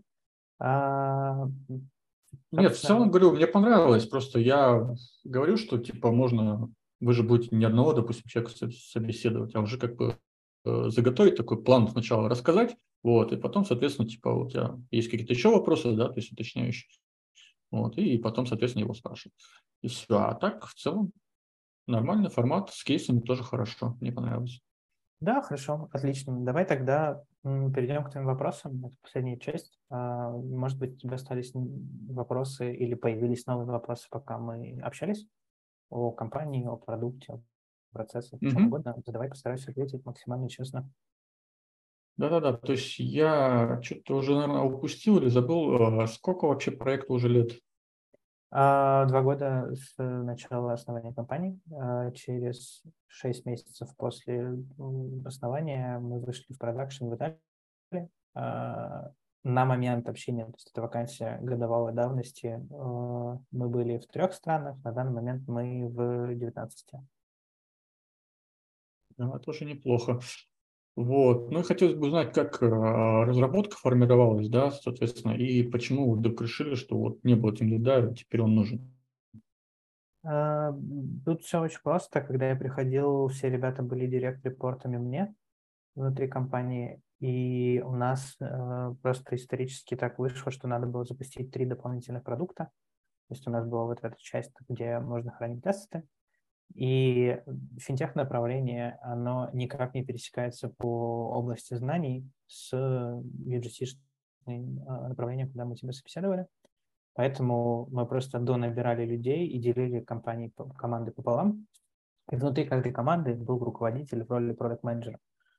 И ребята, во-первых, сталкивались с двумя проблемами. Первое – это лично моя боль, что у меня было условно 14 директ-репортов, стало больше 60, э, что не очень приятно общаться напрямую, mm-hmm. я просто не могу должного количества внимания уделить каждому. А вторая проблема, что моя работа на самом деле не проводить one-on-one с конкретными людьми и не решать их проблемы, а достигать некие цели компании, которые в том числе связаны с хорошим настроением людей внутри, но это не единственное и не самое важное, потому что, кажется, это такая операционная штука. А, и поэтому мы пришли к решению, что будет продукт плюс скромастер, закрывает операционные вопросы. Но и у скромастера, и у продукта не хватает технической экспертизы, и они просто местами не понимают разработчиков, проблемы разработчиков, и, честно говоря, некоторые продукты просто не хотят в это погружаться, это там мешает их фокусу, видению и так далее. Поэтому формально так получилось, что там, на тот момент было три команды, и четвертую мы создавали в процессе под Operations, и в каждой из этих команд мы искали тем лида, который сможет на локально принимать все решения, которые касаются команды, а, по максимуму без моего участия. Вот такой шаг мы ищем, да. А вот если по нагрузке смотреть в каждой команде, то есть есть какое-то понимание, что ну, нужно увеличение ресурса, то есть найм, вот, возможно, там нужен будет тимлиду еще тех лид, который будет отвечать тоже за техническую сторону самого проекта. Отвечая на вопрос про тех лида, скорее всего, нет, потому что ты этот вопрос не задавал, но все разработчики в каждой команде очень скилловые. У нас нет ни джуниоров, ни медлов, никого. То есть там прям очень мейчер ребята, которые, э, ну, давай так скажу, в одно лицо могут затянуть большой сложный проект без проблем. То есть э, э из примеров ребята за три месяца переписали э, iOS-приложение с нуля и при этом параллельно еще пилили фичи, э, которая писала там родительская компания кошелек в течение там больше 10 лет. Понятное дело, что у нас урезаны функциональности и так далее, но э, у них достаточно экспертизы, чтобы спроектировать с нуля приложение такого объема, такого масштаба и еще закоммититься на конкретные сроки и реализовать. Э, поэтому вопрос про тех лидов, скорее всего, не сильно подходит, на мой взгляд. Э, ну, просто у тебя такой потребности не будет. Вопрос про любой другой найм в целом все обсуждаемо. То есть если ты как технический руководитель команды и там тем лидер команды конкретно понимаешь, что тебе в силу каких-то причин не хватает тех людей, которые делают работу, то мы обсуждаем, что надо сделать. Либо э, уменьшить требования в отношении конкретной команды, да, то есть запрос продукта слишком большой. И кажется, это твоя работа про челленджить продукта на тему того, что она от тебя хочет, и как ты можешь это удовлетворить. А, либо снизить там критерии качества, либо удлинить сроки, либо нанять еще людей. То есть как бы варианты есть, все обсуждаемо. Но инициатива, в моем понимании, должна идти от тебя, потому что человек, которого мы нанимаем в команду, это условно фонарик, который привносит мне свет в происходящее. Да-да-да, я как бы хотел добавить, просто что-то как-то упустил, что типа вы ждать, ждать, по идее, от меня, то есть, что я должен сказать, что нам не хватает ресурсов, есть такие узкие места. Вот. Ну, то есть я хотел просить просто не против ли, да, если мы начнем этот ресурс увеличивать и нанимать людей. Если это оправдано, то да.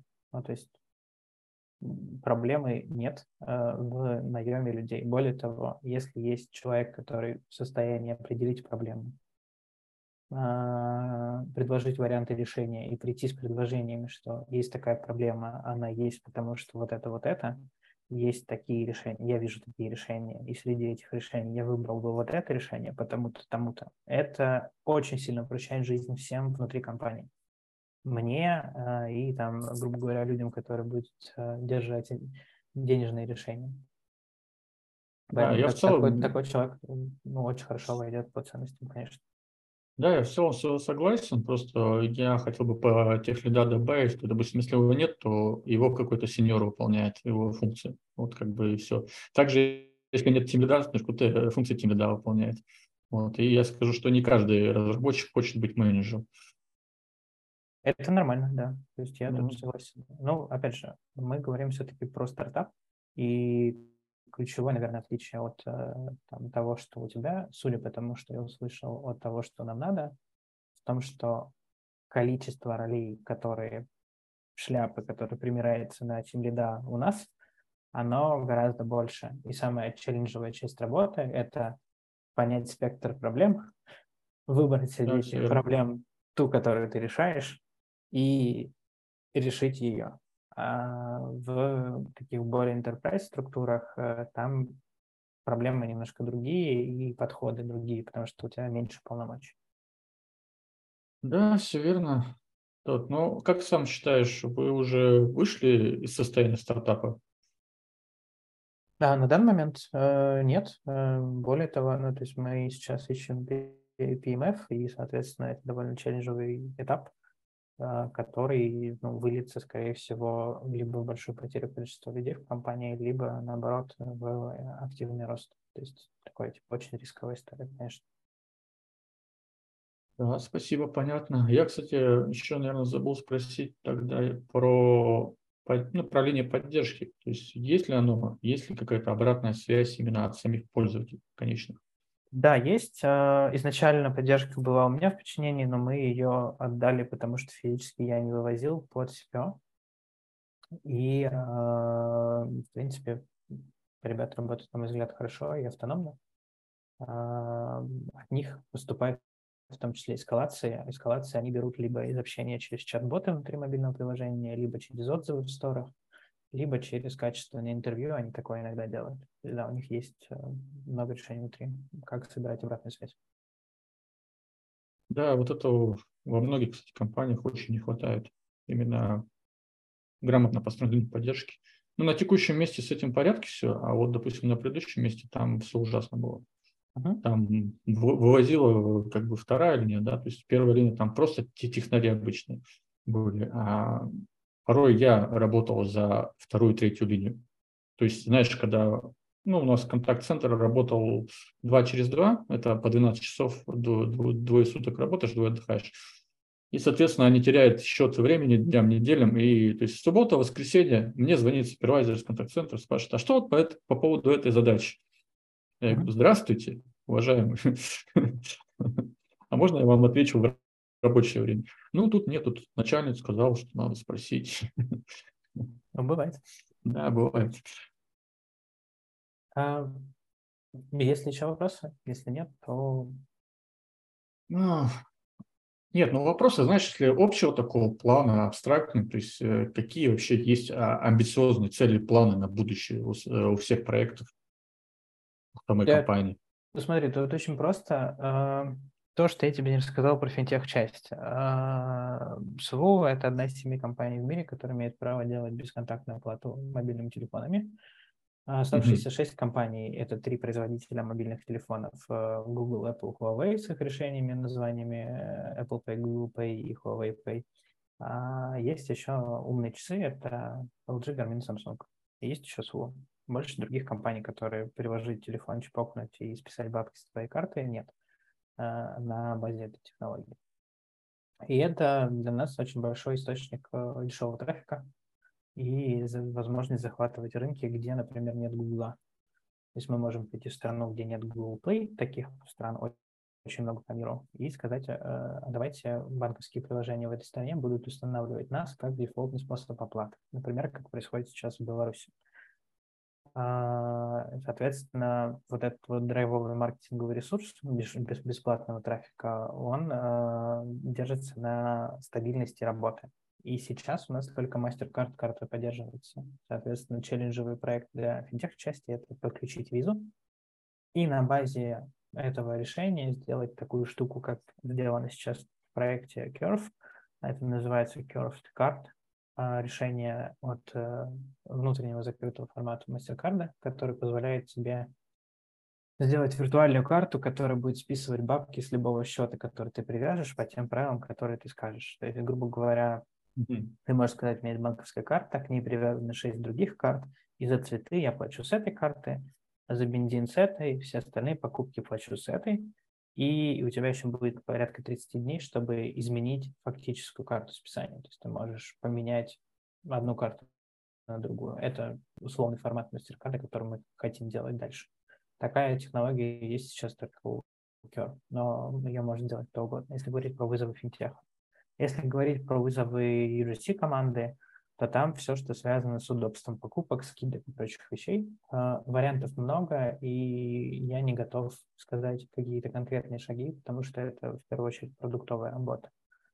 А, могу сказать про направление. Либо это просто удобное приложение для покупок, составил список товаров, пошел в магазин, купил, либо это приложение по поводу того, чтобы найти магазин, в котором скидки на те товары, которые тебе интересны, либо всякие вари- вариации с дисконтами, офферами, предложениями персональными, выпусками карт, подтягиванием бэкэнд интеграции, о том, сколько бонусных баллов у тебя в Икее и всякое такое.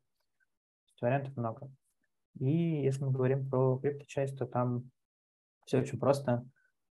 А, есть большой задел на реализацию биржи, а, но основная сложность в том, что эти люди не у них нет большого интента в покупке каких-то криптовалютных активов, потому что они не очень понимают, э, что это и зачем. И тут как бы такая челленджовая миссия, как объяснить, например, твоей бабушке, что она может пойти купить за биткоин и молоко, приложив карту. И если собирать это всю в единую историю, то ты приходишь в пятерочку условную, показываешь в нашем приложении скидочную карту, платишь из нашего приложения, прикладывая телефончик к терминалу, и по факту деньги списываются с твоего криптовалютного счета, а не с банковского аккаунта. И для этого всего у нас на самом деле есть технологии. Это если говорить про космолет, который мы пытаемся построить. Ну, в целом, э, до крипты там это слишком очень даже круто, да, слишком круто прозвучало. Вот. А вот по поводу крипто, ну, тут вообще интересно, есть ли у кого-то уже решение, да, то есть когда ты можешь выпустить виртуальную карту, но у тебя будет списываться типа скрипта счета, при этом ты можешь в обычных магазинах. То есть есть ли такое решение, я не в курсе, потому что да, я скрип... скриптой там очень, очень мало работал. У Crypto.com есть карта, у Revolut есть криптокарта, то есть уже это распространенная история, но все эти решения работают не на том, как мы хотим это делать, Visa и MasterCard просто планируют процессить через свои системы криптовалютных mm-hmm. платежей в том числе, и ну, мы можем это реализовать, потому что мы в хороших отношениях с ними. Mm-hmm. Ну, то есть ты сейчас это меня подталкиваешь, чтобы ваше приложение установило, э, Я не уверен, что если в той стране, где ты находишься, но можешь установить, конечно, мои только за. А, так, ну, Хорошо, да, спасибо. А вот еще мы еще не поговорили, как бы, как устроена мотивация в компании. То есть мы сейчас не обсуждаем там mm-hmm. конкретную вилку, но именно хотелось по, о мотивации сотрудников поговорить. То есть как вообще, что входит, допустим, есть какая-то окладная часть, есть какой-то KPI, есть какие-то периодические премии, есть там оплата овертаймов, необходимость, есть там какие-то там премии за выдающиеся заслуги, еще что-то. Вот. Да, тут все просто. Э, у нас только кладная часть без, премий, кладная часть без премий и довольно хорошая, лучше, чем в других компаниях. А если мы говорим там про вилку Team Lead на тот момент, это было 350-450 тысяч э, деньги, которые мы давали без вопросов. А, выход на рамки этой вилки можно было обсудить. И а, вторая важная часть, что всем сотрудникам мы давали опционы.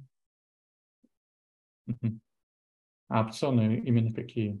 Ну, наши сушные, соответственно, equity с четырехлетним вестингом и годовым клифом. Хорошо, прикольно. Прикольно. А, ну, ну, то есть, гру- грубо говоря, мотивационная часть, если мы говорим про какие-то денежные и псевдоденежные штуки, мы говорим, что ты становишься каким-то совладельцем компании на какой-то процент за счет вот этого опционной части. Не, ну да, Просто это, видишь, часть зависит от того, как мы все здесь хорошо работаем. Не каждый это понимает, и не каждый это может еще ощутить. Э, там есть просто инвесторы, которые там в приложениях постоянно тыкают, есть инвесторы погруженные, есть там инвесторы еще офлайновые, там пораженные и так далее. Ну, кто-то там, наверное, знаешь, там из-за агрессивной рекламы того же Тинькова, там многие установили эту приложуху, да, и там ставили инвесторами в кавычках, потому что ну, покупка там минимальных акций, ты не становишься там настоящим инвестором. Ну, нет, мы не говорим про инвесторские решения, нет, ты не инвестор. Но судя по тому, что ты работаешь внутри компании, конечно, у тебя есть прямой доступ к SEO, к фаундерам, ты можешь прийти и сказать, мне кажется, мы делаем херню, надо делать вот это. Если а, слушай, в словах есть разумные вещи, то тебя послушают. Это, вот это, кстати, на самом деле круто, когда можно фаундеру прийти и просто по-человечески с ним поговорить. А не когда там, типа, субординация, знаешь, там ты там выше там головы не прыгнешь и так далее. Uh-huh. Вот это плохо. Ну, это больше, знаешь, там большие корпоративы. Там с этим все трудно. Судя по глазам Гриши, он хочет ворваться. А, У нас а, собеседование уже идет второй час. Это выглядит как настоящее собеседование. Я предлагаю, на самом деле, немножко попробовать сейчас ужаться. У нас есть еще вопросы в Q&A, а, которые нам накидали на YouTube.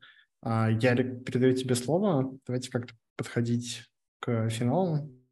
Угу. Давай, наверное, махнемся. Э, прежде чем я резюмирую, как скажешь, э, вот, Аксель, можешь рассказать, как ты считаешь, насколько ты хорошо прошел собеседование, что можно было лучше, что можно было оставить как есть, что хорошо было, вот какой-то свой фидбэк по поводу себя. Попробуй сформулировать. Хорошо, ну я тебе сформулирую сразу, что я как бы и волнуюсь, вот, волнуюсь, во-первых, как бы сам собес, да, то есть как бы на реальную позицию, то есть у тебя есть опыт э, собеседования, да, то есть опыт работы в этом плане. И еще как бы у нас идет прямая трансляция, это тоже волнует. Соответственно, я где-то там терялся и, возможно, неправильно что-то формулировал.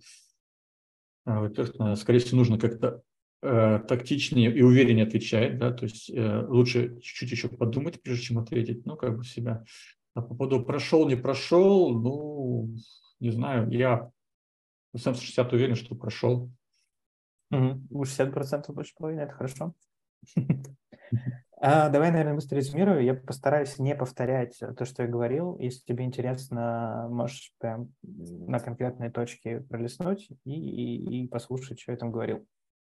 А, если говорить про резюме, какое решение бы мы, скорее всего, приняли, мы бы сказали, что ты на конкретно эту вакансию не прошел, и предложили бы тебе пособеседоваться в другую команду, которая финтеховская, потому что кажется, что там твой опыт будет более релевантный. А почему это озвучивается в таком ключе? Потому что а, то, что ты не подходишь нам не говорит, что ты плохой теплит. Это говорит о том, что конкретно твои скиллы и навыки э, и то, как мы их смогли оценить, не подходит под конкретно там, мое понимание сетапа команды. И вместо того, чтобы подсовывать тебе кота в мешке и челлендж в рынке, в котором ты, скорее всего, не очень сильно существовал, надо дать тебе возможность пособеседоваться в комфортную для тебя команду. И наиболее близкий вариант э, такой команды у нас это финтех-команда, потому что там есть взаимодействие с внешними подрядчиками, которые очень формальные. Они там, это банки, это MasterCard, это Visa, это другие ребята, у которых есть много процессной части, и мне кажется, что в этой части ты очень хорошо себя ведешь. Э, и, ну, вот твоя история про то, как ты пишешь заявки, закупать технику, как ты формируешь какие-то, эм, на мой взгляд, бредовые технические задания, которые тебе не нужны для HR, но которые нужны HR, ну, вот это вот, вот все – это говорит о том, что, в принципе, ты можешь э, следовать процедурам, которые нужны для выполнения задачи, и они в этой команде будут. В команде UGC кажется, что, наоборот, надо отказываться от всей работы, которая может нас замедлить. И тут, мне кажется, у тебя не так много опыта с точки зрения поиска э, оптимизационных решений, э, не в ущерб, например, качеству, зато в угоду скорости. А, это проскакивало в разных частях собеседования. Например, в последней кейсовой части тебе довольно тяжело накидывать варианты а, по поводу того, как можно решить задачу. А, это нормально, то есть как бы потому что большинство людей не работает в такой ситуации, когда надо придумывать какие-то креативные варианты, как выкрутиться так, чтобы и сделать, и, и тому подобное. Потому что ну, там, типичный тимлит в большой организации работать в понятных правилах, ограничениях и тому подобное.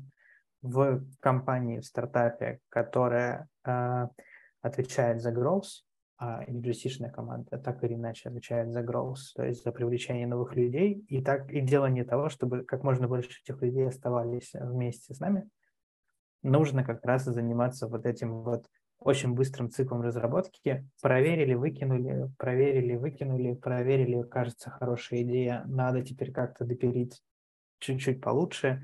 И чем больше у тебя есть опыта выкидывания чего-то, тем лучше. Чем больше у тебя есть опыта в понимании потребностей пользователей, каких-то пользовательских гипотез, накидывании на вентилятор, а давайте мы откажемся от всего, что вы предложили в этой фиче продукту, кроме сути, тогда мы сделаем это за час, а не за два месяца. Это вот прям та работа, которая нужна в этой команде. И кажется, ну, не, не очень комфортно тебе это будет. Вот. Есть э, много всякого разного хорошего. А, во-первых, кажется, у тебя есть больные пунктики в отношении QA, Operations и DevOps.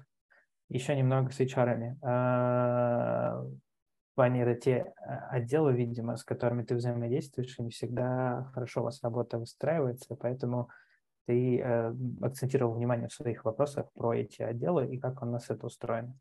А, это очень хорошо, потому что много людей, в принципе, не думают о том, что есть какие-то смежные функции. А, это очень хорошее качество. Да? Второй момент – это то, что а, ты можешь с э, совестью присваивать все свои достижения. Это замечательно. Ты можешь сказать, я сформировал процессы, я нанял команду, это сделал я. То есть ты умеешь отделять достижения команды от своих, это хорошо, и такое хорошее честолюбие.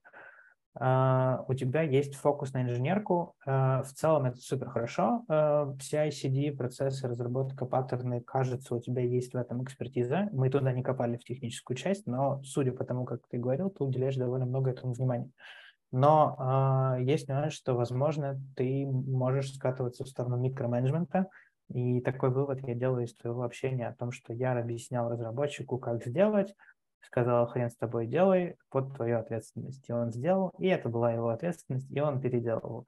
А, вот такие примеры показывают тебя как руководителя, который определяет не что делает, а как делает команда. И на начальных этапах это хорошо, на этапах подальше или в случае, например, как с кросс-функциональной командой, где есть, например, а, разработка iOS на Swift, в которой ты, скорее всего, не разбираешься, тебе будет сложно. Э, и ну, вот это вот умение отпускать, чтобы люди делали, я бы туда еще покопал отдельно.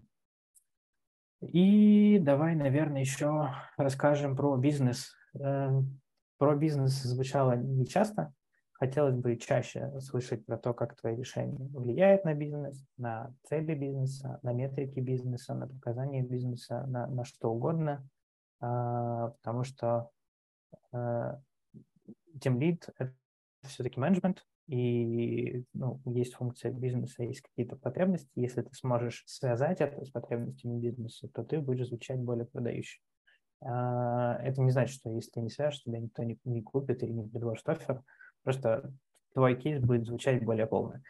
И э, туда же, наверное, в Presentation Skills я бы предложил тебе, если ты пойдешь на реальное собеседование, взять истории своего опыта предыдущего, который показывает тебя как руководителя в разных вариантах, и прям прописать их, потому что сейчас я понимаю, что ты не очень готовился к этому собеседованию, поэтому были такие фразы, как ну, у нас в команде были какие-то споры, какие-то решения мы принимали, чтобы этих споров не было.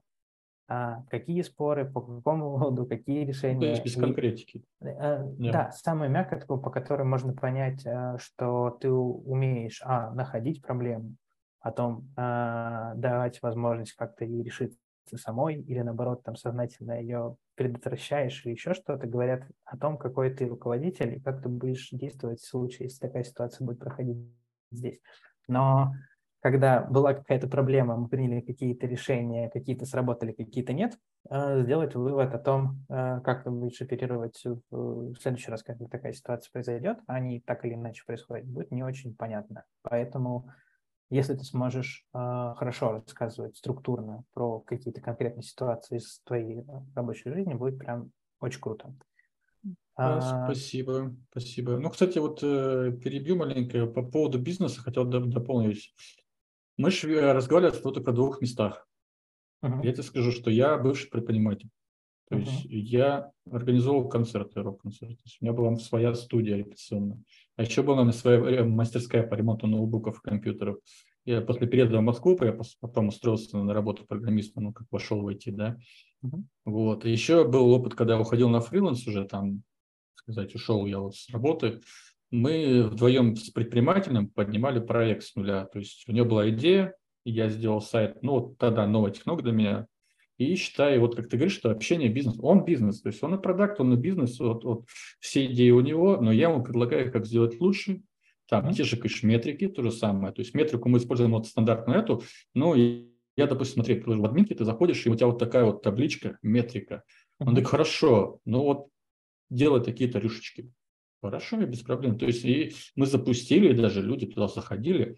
Единственное, просто там были проблемы юридические, вот, ему в итоге пришлось и лицо закрыть. У него там из-за отчетности арестовали счет, а, пришлось там переверкать, и потом в итоге он из страны уехал. Это еще было в 2015 году.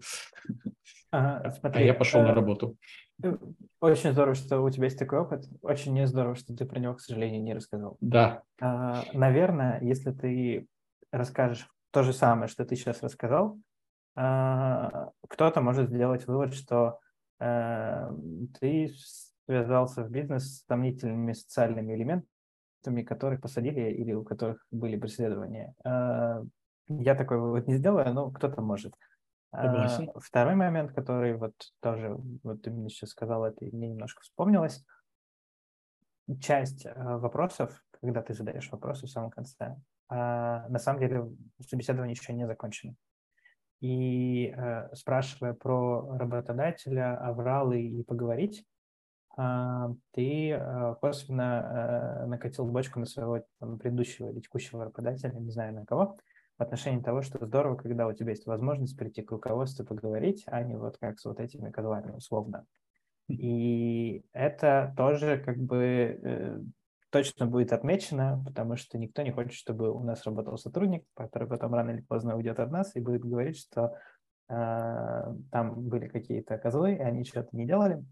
Это не значит, что э, это так и будет. Это значит, что э, мы туда не покопали и не узнали о том, какая ситуация была, как ты ее решал, делал ли ты что-то для того, чтобы ее решить, как менеджер и так далее.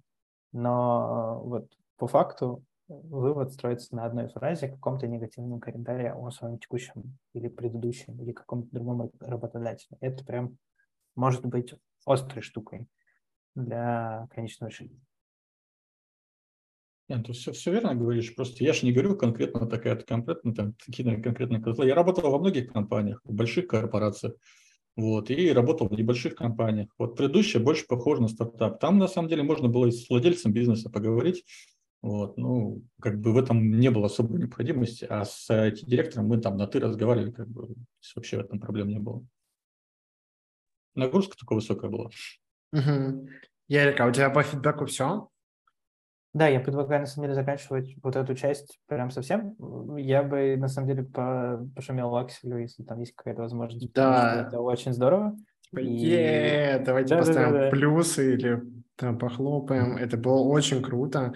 А, как я Акси сказал, правда, это не, ну, само по себе это два часа, это почти как реальное собеседование, а, и тем более это все еще усложнялось трансляцией на YouTube, так что однозначно хочется сказать большое, огромное спасибо Акселю и выразить ему респект за то, что он поучаствовал в такой движухе. А также хочется сказать большое спасибо Ярику, было очень классно. Смотрите, а, подписывайтесь на LinkedIn Ярика, на LinkedIn Акселя, я что сейчас предлагаю сделать? А у нас есть на самом деле еще набор вопросов а, в Q&A, а, которые накидали. А, у вас, ребят, зрители, которые нас смотрят на YouTube, есть прекрасная возможность подключиться к нам в Zoom и задать вопрос голосом. Для этого есть такая кнопка Raise Hand. А те, кто вот с нами тоже сейчас уже в Zoom, вы тоже присоединяйтесь, можете задать какой-то вопрос голосом. И пока мы далеко не отошли, вот хочется поговорить такой вопрос э, больше Ярику по поводу того, что э, это отклонение от нормы интервью или это такой best practice, э, что спрашивать прям на интервью у кандидата фидбэк, потому что кажется, что кандидат не заинтересован давать какой-то негатив. А, давай, наверное, так скажу. Во-первых, у этого вопроса есть две конкретных цели. Первая – это человек может дать нам обратную связь, которую мы не знаем, и мы ее применим в работе, и все будет хорошо. Вторая, не менее важная, это то, что на самом деле, э, там, не знаю, Акселю или кому-то еще будет приятно, что его мнение спросили и сказали, что его мнение важно. И, ну, это штука, которая запоминается, и это не только источник полезной информации для тебя, да, и возможность адаптировать процесс, но и э, маленький такой кружечек в лояльность кандидата в тебе, потому что не факт, что ты дашь ему единственный офер, и этот кандидат будет выбирать, и вопрос там, на основе каких критериев это будет происходить. Скорее всего, э, часть кандидатов будут выбирать компанию, которая лучше а, относилась к ним как к человекам, а не к машинам, которые придут и будут делать работу. И это вот один из таких шагов. Вот мы можем еще на самом деле сразу же Акселя спросить, что он об этом думает, было ли ему приятно, и думал ли он рассказать, что на самом деле все было очень плохо, его мучили противными вопросами и так далее. Ну, я же уже дал тоже обратную связь, и как бы на самом деле, почему это, да, действительно приятно, и с одной стороны, как бы человек это в чате прав тоже, как бы кандидат не заинтересован давать негатив, хотя знаешь, что на самом деле ты просто не видел многих кандидатов. вот. Но он прав, да, то есть 80% кандидатов, э, они как бы стараются более там позитивно показать себя там, да, и тут Ярик тоже прав, когда спрашивают, да, то есть учитывают твое мнение, то есть, возможно, действительно скажут что-то полезное, вот. Ну, Очень круто. Мнение важно, действительно. Да, ребят, вот вам как такое домашнее задание, если будете проводить собеседование, попробуйте в конце спросить обратную связь и посмотреть, на что это повлияет. Это звучит как good practice.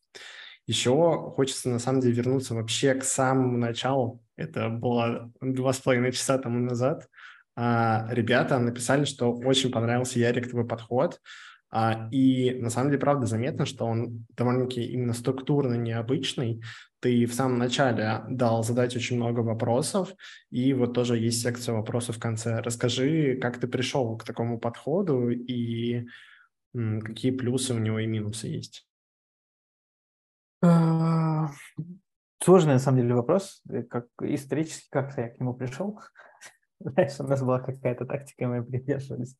А, давай скажу так, не все люди задают много вопросов. Есть люди, которые задают там 2-3 вопроса или говорят, мне это неинтересно, и во многом э, есть люди, которые, наоборот, хорошо подготовились, у них нет вопросов, потому что они хорошо понимают, и они могут ответить, что я там нагуглил, начитал и тому подобное, и Здесь могут быть две крайности. Первое – это представление человека о вакансии не такие, какая вакансия на самом деле, и сквозь вопросы я могу это немножко пошатать, поправить. А есть люди, которые у меня нет вопросов, тогда я просто рассказываю то, что я обычно рассказываю про вакансию, и не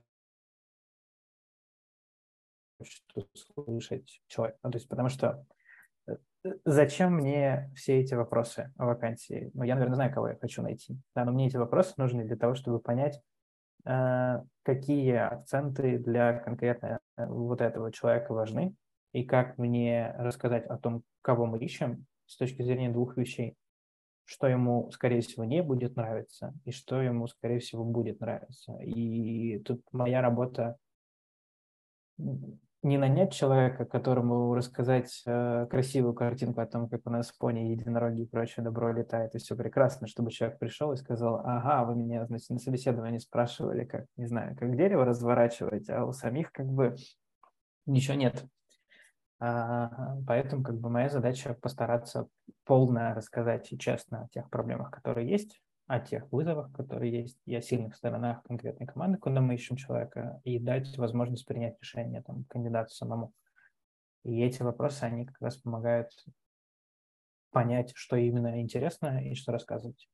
И второй момент, э, в части вопросов кроется часть э, проблем, в которые хочется покопать. То есть то, что спрашивает человек, косвенно выливается в то, что его волнует – и то, что его волнует, оно бывает двух типов. Я спрашиваю про это, потому что у меня в этом опыта нет, и я хочу прийти к вам и получить этот опыт. Либо я спрашиваю про это, потому что, не знаю, я знаю, как надо, или я в этом профи, я хочу вам рассказать, как надо. и в дальнейшем я скажу, что куда. То есть это те вопросы, которые я бы так или иначе задавал, пощупал бы э, в опыте кандидата. То есть то, что человек спросил, оно же потом же ему же вернется в собеседование в другом формате. Да, это очень интересный способ. Я, мне кажется, даже взял его на... Надо будет попробовать. У меня просто есть небольшая топ история. А, я сейчас а, думаю зарегистрироваться на GetMentorDev. Я смотрел, что другие менторы пишут о себе, и там один чувак написал, что у него есть э, техника прохождения собесов – это когда ты заваливаешь вопросами, и типа время просто уже выходит. Но да, мне кажется, тут главное просто проконтролировать этот момент и остановить. А, Аксель, а поделись, как тебе вот такой вот подход? Мне показалось, ты был удивлен, когда Ярик озвучил свой план. Нет, на самом деле я уже как бы проходил собеседование на теме, да, да, и в таком формате в том числе. И как бы есть э, как поговорка, да, типа дурак всегда знает ответы, мудрец всегда знает вопросы. И как бы когда у человека много вопросов, это показывается его с очень хорошей стороны. И именно же смотреть, какие вот вопросы он задает. Вот Ярик тоже озвучил. По этим вопросам они -то тоже в итоге возвращаются. Согласен, круто, круто. А, тут еще один а, вопрос, как раз-таки тоже еще по началу собеседования. А, вот, Ярик, ты предложил план кандидату и формат. У тебя было когда-нибудь такое в опыте, что он не соглашается, и что вы в таком случае делали? Да, ну, спрашиваю, что надо поменять. Человек озвучивает, поменять. Ну, то есть у меня нет ни выкопанного... Ну, это случается очень редко, если честно, но, но случается. И наверное, худшее, что я могу в этом случае сделать. А, нет, я, конечно, там сказал, что мы ничего не будем менять. Ну, в смысле, мы поменяем план. Но вот сейчас нет, я передумал. Давай, ну, отвечай на мои вопросы, спрашивай про вакансию. Ну, это как-то странно. То есть, грубо говоря, а, моя задача в том числе сделать комфортные условия для собеседования. Если человек считает, что другой формат ему будет более комфортный, и сможет его раскрыть лучше как человека, как кандидата, как личность, то почему бы нет? Мне несложно это сделать, подстроиться. Аксель, а ты что думаешь? А, почему? Так, что я думаю? Ну, на самом деле, Ярик, да, говорит, э, во-первых, подстроиться по другой, а во-вторых, э, ну, самый такой подход, да, в собеседованиях, это не давить на человека. То есть mm-hmm. э, многие проходили, да, когда там бывает у тебя интервьюируем токсичный мудак, и он, где-то, когда ты неправильно отвечаешь, начинает тебя унижать. А у меня были те случаи, когда я приходил в компанию, и тебя приходит там чуть не 10 человек на одного, да, ну, помимо HR, и каждый по-своему там какие-то вопросы задает, и кто-то унижает, кто-то наоборот, там, знаешь, злой добрый полицейский, это тоже, это, это, это просто когда толпа входит в помещение, это уже, уже давит. И вот как бы Ярик правильно говорит, что типа, ну, как тебе будет удобнее, да, типа, вот я предлагаю тебе это, если нет, предложи свой вариант, поговорим. Ну, просто как человек с человеком, а не ну. Это, а. да, очень крутой такой человеческий подход, Ярик, тебе прям да, респект за него. Да, я докину сюда. Просто если ты спросишь, как тебе будет удобнее, э, скорее всего, ты сделаешь еще хуже. Ну вот, просто типа, приходит человек на собеседование, смотри, у нас будет собеседование, у нас есть час, как тебе будет удобнее его провести? Это точно вопрос, который Не, ну не, не сразу договорить. И, а... и, и когда ты предлагаешь вариант структуры, это сильно обращает. Ну, то есть, если ты не предложишь структуру и спросишь, что мы сейчас будем общаться, как? Это прям еще больше стресса, на мой взгляд, добавит. Я да, да, да, да, согласен. вернул историю про мои первые собеседования, там давно было это все дело. Меня провели инструктаж перед тем, как пойти на первое собеседование собеседующим. И мне сказали следующее, что никогда не давай обратную связь прямо, даже если этот кандидат не подходит, потому что он сидит напротив тебя за тобой с одним задним столом, ты не умеешь давать обратную связь, непонятно, как он отреагирует. А второе, что мне сказали, это если ты задал два вопроса подряд, на которые человек не ответил, задай очень простой вопрос, потому что собеседование – это очень жесткий стресс для человека, и два раза не ответить на какие-то вопросы, неважно, сложные, несложные, это еще больше стресс для человека. Если ты его спросишь что угодно, что-то не супер примитивное, и человек, то у человека просто больше шансов не ответить на этот вопрос, и, и все. Считай, что э, а, все собеседование пропало. И я тогда просто задал вопрос, типа, почему? Ну, человек на два вопроса не ответил, и на третий не ответил, все же понятно. А, а мне сказали важную фразу про то, что моя цель не сделать так, чтобы человек не ответил на вопросы, а понять, подходит ли он к нам в команду или нет. И у меня нет цели самоутвердиться, какие-то вопросы из списка вопросов задать и так далее, и так далее, и так далее. Кроме того, чтобы понять, что может этот человек и насколько его возможности соответствуют нашим потребностям. Все. И это как-то сильно облегчило жизнь моих интервьюеров. Да. Ну, слушай, это получается как бы не только кандидат может завалить собеседование, но и интервьюер может тоже завалить это собеседование. Безусловно. Вот. И, кстати, вот по поводу нервничания скажу, очень давно, как я только начинал проводить сам собеседование, да, то есть у меня один кандидат, там он, в принципе, просил на тот момент очень много, ну, на, на, на те даты, да, то есть на то время. Вот. Он, он себе руку до крови расцарапал. То есть это было офлайн собеседование, переговорки. Я, если честно, был немного в шоке. Я не задавал, знаешь, там, там каких-то там грубых технических вопросов. Я вот тоже как бы старался простые такие вопросы, но каверзные, да, то есть смотреть, как человек отвечает. Знает тему, не знает. А не именно вот разложи мне тут бинарное дерево тут передо мной. Не, не такие вопросы. А я еще на самом деле подумал, можно как-то пранкануть, можно прийти на собес и сказать, что это типа мой первый собес, а еще я не знаю, как их проводить, давайте типа придумаем вместе наверное, а, интервью, э, интервьюемый от этого испугается. А еще... знаю, вот... Как ты реагируешь в ситуации, когда, не знаю, ты лежишь на столе, приходит хирург и такой, это моя первая операция, но не волнуйтесь, я крестик надел. Да, это интересно.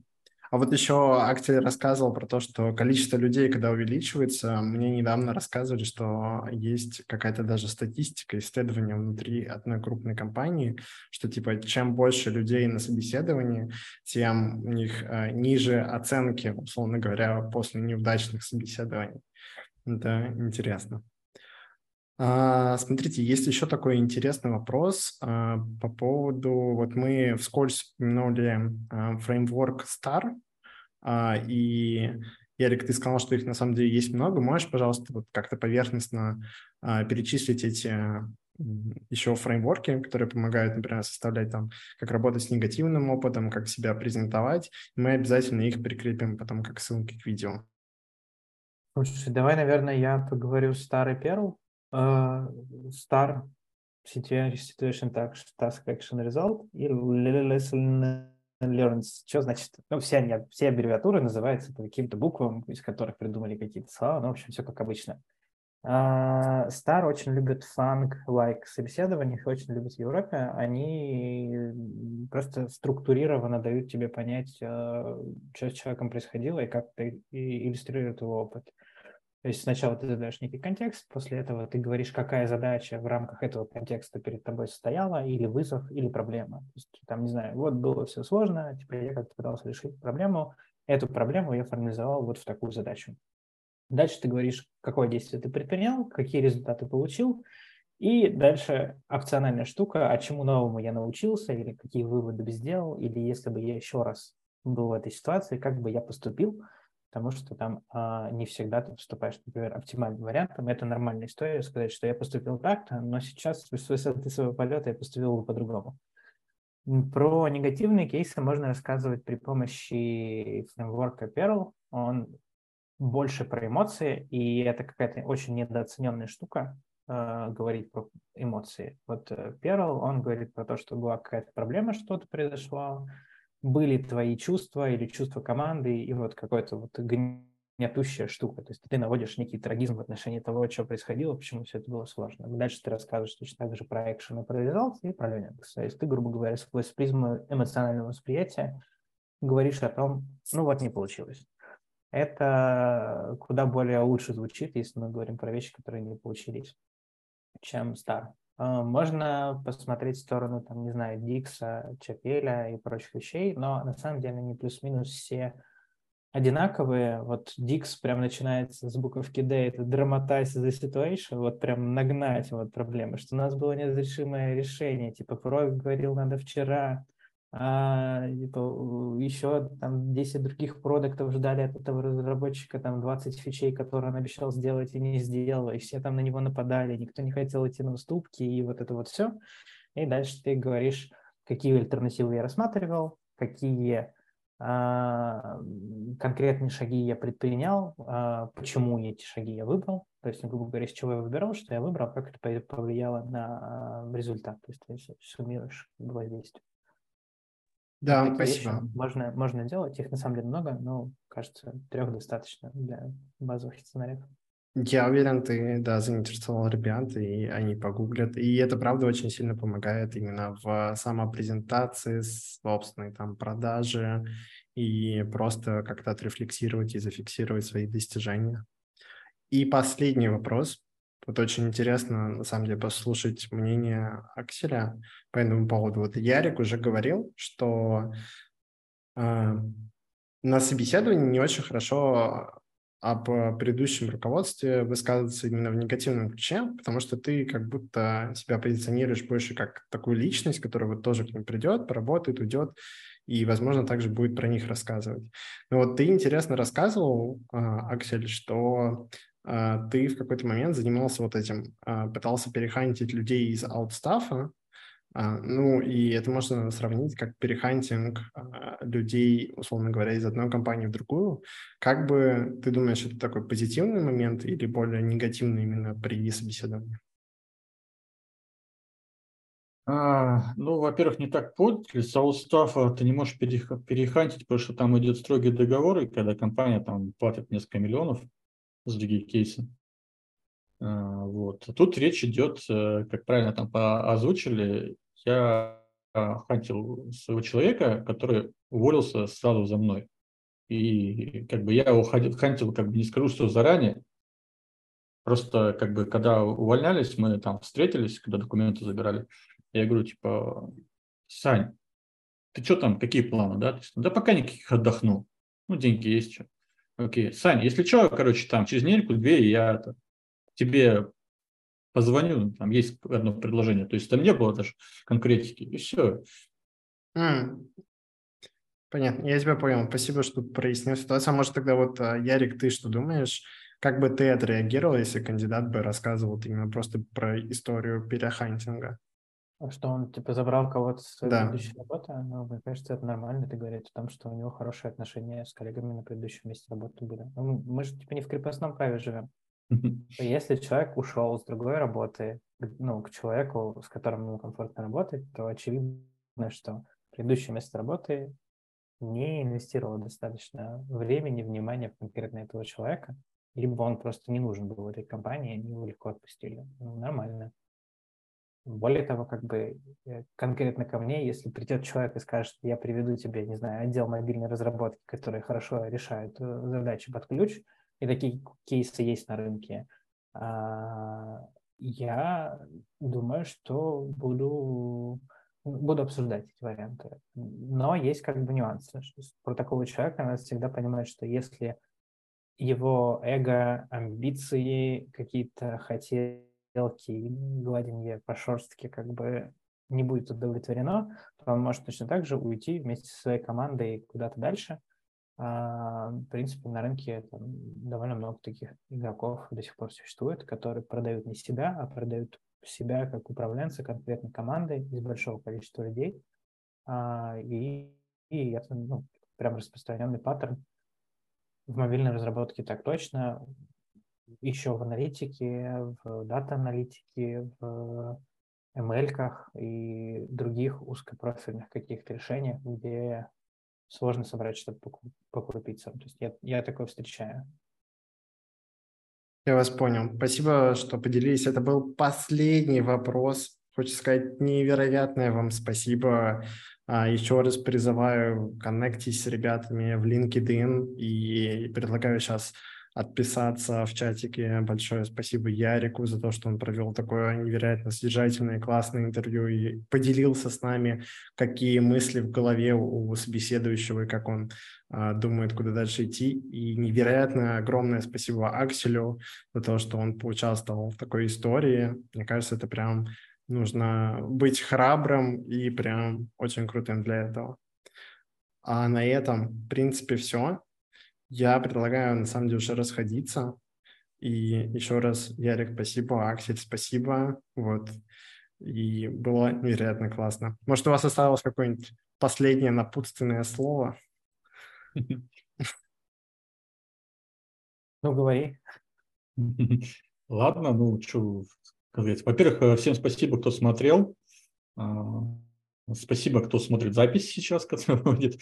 Да, вот. Э, был очень рад познакомиться как с Гришей, мы раньше, да, познакомились, очень рад познакомиться с Яриком, потому что с Яриком мы не общались, старались держать, так сказать, Дистанцию, небольшое да. напря... на, на напряжение, дистанцию, да, перед самим собеседованием, чтобы был эффект неожиданности, настоящий, реальный, да, то есть ну, вот. Спасибо вам, ребята. Да, я, наверное, поддержу, было взаимно. Еще раз большое спасибо тебе, Аксель, потому что ну, это надо было дать большой смелости. Это очень круто. Мне кажется, ты очень хорошо справился со всеми челленджами. И э, в любом случае, надеюсь, это будет кому-то полезно с точки зрения проведения собеседований, либо проведения собеседований как интервьюер, интервьюируемый, вот это вот все. В общем, надеюсь, хоть кому-то мы нанесли непоправимую пользу, как говорится. Я уверен, это будет очень полезно.